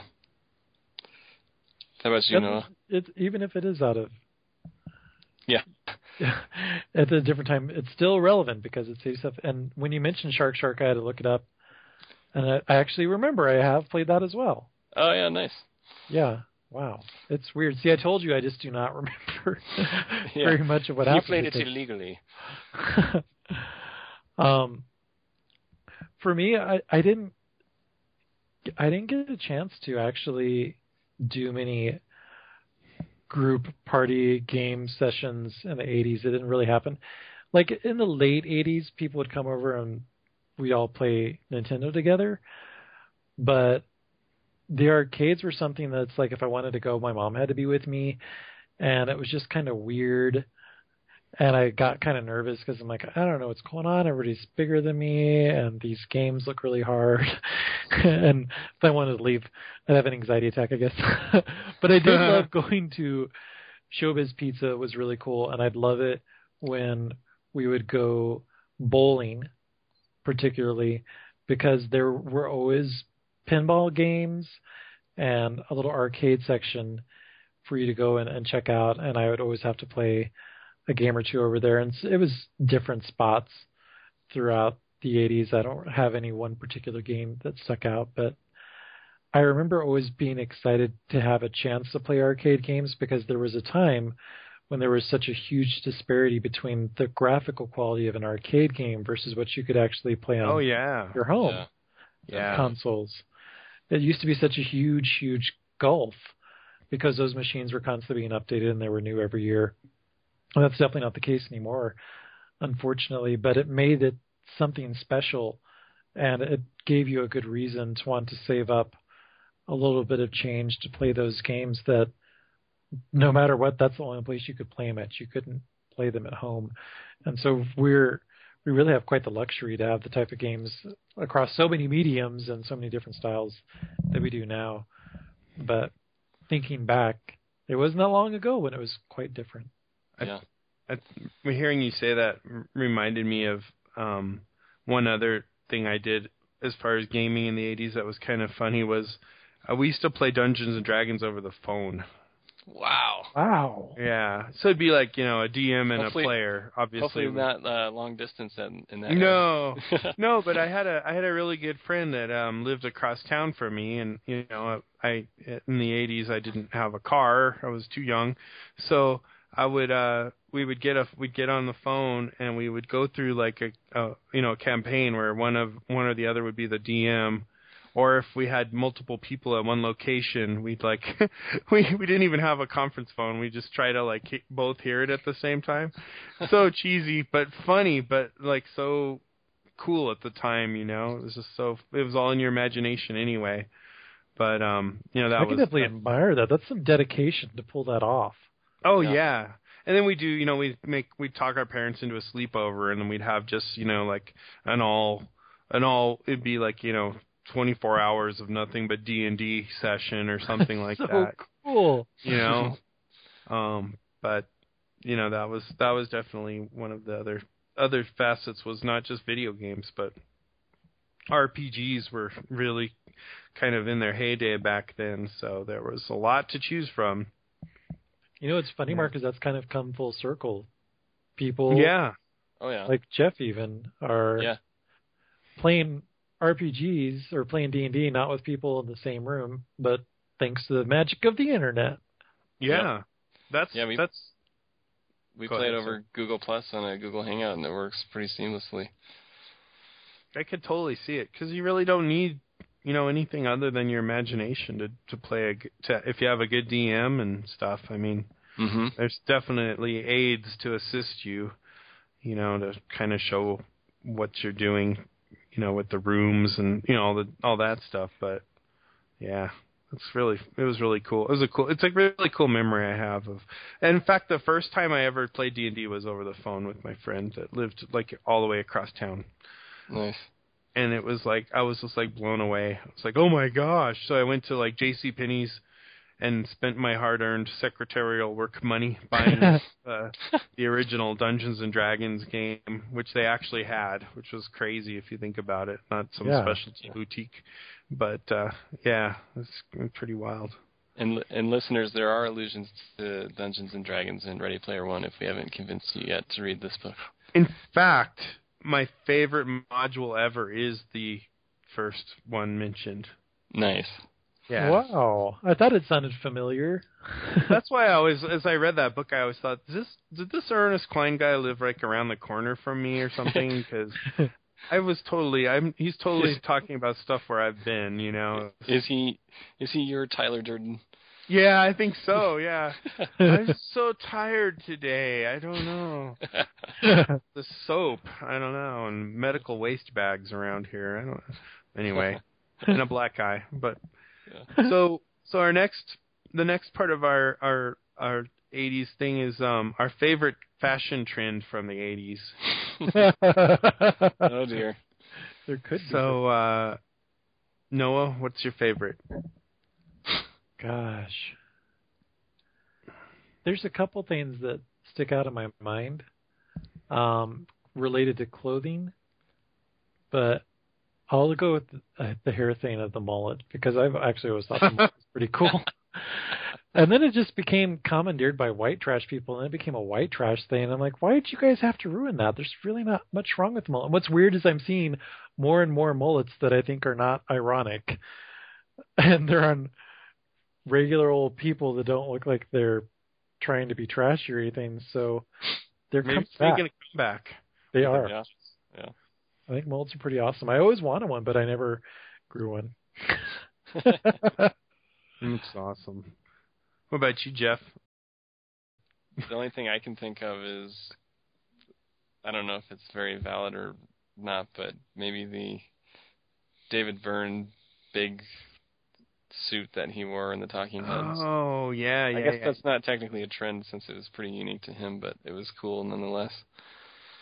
That's yeah, that was a big ass cool suit. It looked like it was starched so well that you could shoot like a you could shoot him with it and it would just bounce off harmlessly whatever projectile you lobbed at it. Maybe even a cannonball would just like instantly shatter. Um so for me, you know, my my recollection was I was like so I went to high school from 84 to 87, right? So I I started dating in the 80s. and so what was funny was like we had this stupid the dudes had this stupid fashion where we would take like our jeans and we would like kind of fold them over and then roll them up. So we all oh, we had- pegging your jeans. I yeah, we peg our jeans and we and it was like the thing to do. And Paisley was really big, Oh yeah, and I was like the king of that. And uh rayon. we all looked like we were ready for the flood, but in a stylish way. The hair uh, that the girls had, I just remember like all of a sudden one day it seemed like every girl at every party I went to looked like either like a dark-haired Madonna sort of. They all had that like crazy curly hair that stuck straight like the super permed hair stuck straight up and they all had all kinds of lace and shit. Their shirts were all lacy and crazy The gloves, yeah. The gloves and just the cra yeah and like all the beads and it was just like I was just like it seemed like it happened overnight. I was like they looked so normal and you could actually see what their bodies looked like and then the next thing you know they were like just covered in clothing. And it was it was it was, it was the best of times and the worst of times. Because you just never knew what you were in for. But yeah it was it was pretty it was pretty wild. I I I just remember the the fa- fashion just like like Madonna came to the uh, you know Madonna kind of became an institution all of a sudden and every girl looked just like her. It was really weird or wanted to it seemed like. And and then there were you know the new wave look too you know i mean that was all kind of based on the same thing but you were just like wow that's pretty wild. So yeah that's Something my- that's interesting about that whole pegging thing is that it didn't exist in the schools that I went to when I lived in an army base. It only came up when I actually went to a public school. It's like a Western culture thing. Well, I just think it's a public versus a military Oh, based right, right. school Yeah. type thing. Because there were bugle boys and people would roll those pants up because they had like they looked like jeans but they had plaid on the inside when you rolled up the cuffs of the jeans. Yeah. which was Um, cool bugle boys were big big time yeah Those were cool. But I, I didn't remember I, I wasn't until I was at a public school and I was in band and the people in band were telling me like, You need to do such and such with your jeans. This is how you do it. I'm like, What is this? I'm like, Okay And a long series of fashion do nots happened after that. yeah yeah many sins were committed yeah to say the least but yeah that's that's what i remember i i uh, it's just the number one thing i remember was wow Then, What the hell course, happened? There's the the Robert Smith, The Cure look. oh yeah That was Yeah. big. that was huge Uh, i was a huge fan of those guys too Well, and speaking of, let's wrap up our favorite 80s section to talk about what were our favorite 80s bands. Noah, what was yours? Uh, I really liked, and this was all kind of driven by whatever records my parents purchased and then played, because again, you know, there wasn't a lot of great radio stuff, and my dad, up and through the 90s, only listened to oldies. So Mm. I would never hear whatever the current music was playing unless my mom was choosing the music. So I was hearing like lots of I knew lots of 60s and 70s music, but not any 80s music. Uh, but when I did get to hear some of his music, I really loved stuff like Men at Work and Hall and Nice. And uh, Duran Duran nice. and there's one other one that I, I is slipping my mind, but all the the big poppy things from back then I definitely really liked. And I remember there was a turning point. I feel like it was a turning point in my childhood development that I said I was interested in Def Leppard. Whoa. and my mom's like, I don't think you should listen to that music. And so I just stayed in top 40 land. But I bet if I had gone down the Def Leppard path, that I would have had a different development growing up as a child. More mullets for sure. Oh, yes. Jeff, do you have any? Um, mine might be a little atypical. I, I do like a lot of the new wave stuff and that type of thing, but for me, um, I would say REM before they sucked. Yeah. But there's also Talking Heads. I love them a lot. And Joy Division. Um, who else? Yeah, that's it for me. Peter Gabriel was cool. Ooh, yeah, he was good. Genesis. yeah, old Genesis, man. It's nothing like it. Yes. Mark, I'm sure you will have a very distinctively different taste in music for this topic. Ooh, of the- course, the Police too. I want to throw that in. Oh, yeah. that was that was my lead in was Oh, okay. uh so like synchronicity came out in 83 and like totally blew my mind um i just couldn't understand like how come they sounded so much cooler than everybody else you know? With like their the the vocal harmonization you know sting's voice was different. The way they played syncopated Stewart Copeland's drumming like everything about the way they everything they did just seemed to defy like traditional music that I'd heard because they had so many cool influences from like jazz and and you know reggae and stuff. And it it was just to me they were like the ultimate um musical force at the time um also the Beastie Boys came out and I- I didn't even I couldn't even like comprehend what they were doing at first and then I was like my god this is like some of the coolest stuff I've ever heard It's revolutionary. yeah, Yeah. you know, like um li- license to ill was I I don't know how many times I've listened to it, but I think I you know that was in the that was in the days of tapes, you know, and I mean you could buy albums, but you bought tapes cuz your car could probably play it. And I think I went through multiple tapes for license to ill. um and uh The Cure is another big one. Um Yeah. just so talented and and Robert Smith's like just such a such an underrated songwriter and an underrated um player and performer. Um so they were all big. And I also got into I was into Duran Duran and Depeche Mode and Ooh, yeah. a lot of the new the new wave stuff that was out at the time. But I think at the core it was kind of like somewhere between the Police and the Beastie Boys was where I was like, this is just totally badass, and and it's influenced pretty much everything I've I've ever done musically. You know, from from the point that I started to play music on my own and you know be an amateur musician uh, perpetually. Um, that those were kind of like my main influences, and even though it's far beyond the 80s now, it's still something that a lot of the lessons I learned from the music that I heard at that time kind of makes up you know what I try to do today. So Well, yeah, and those two bands in particular, are, they're pretty timeless versus the trendiness of new wave. Like Yeah. Beastie Boys and Police are pretty timeless. Yeah, and it's like, you know, MCA died recently and I actually I was like tearing up when I got Yeah. the news.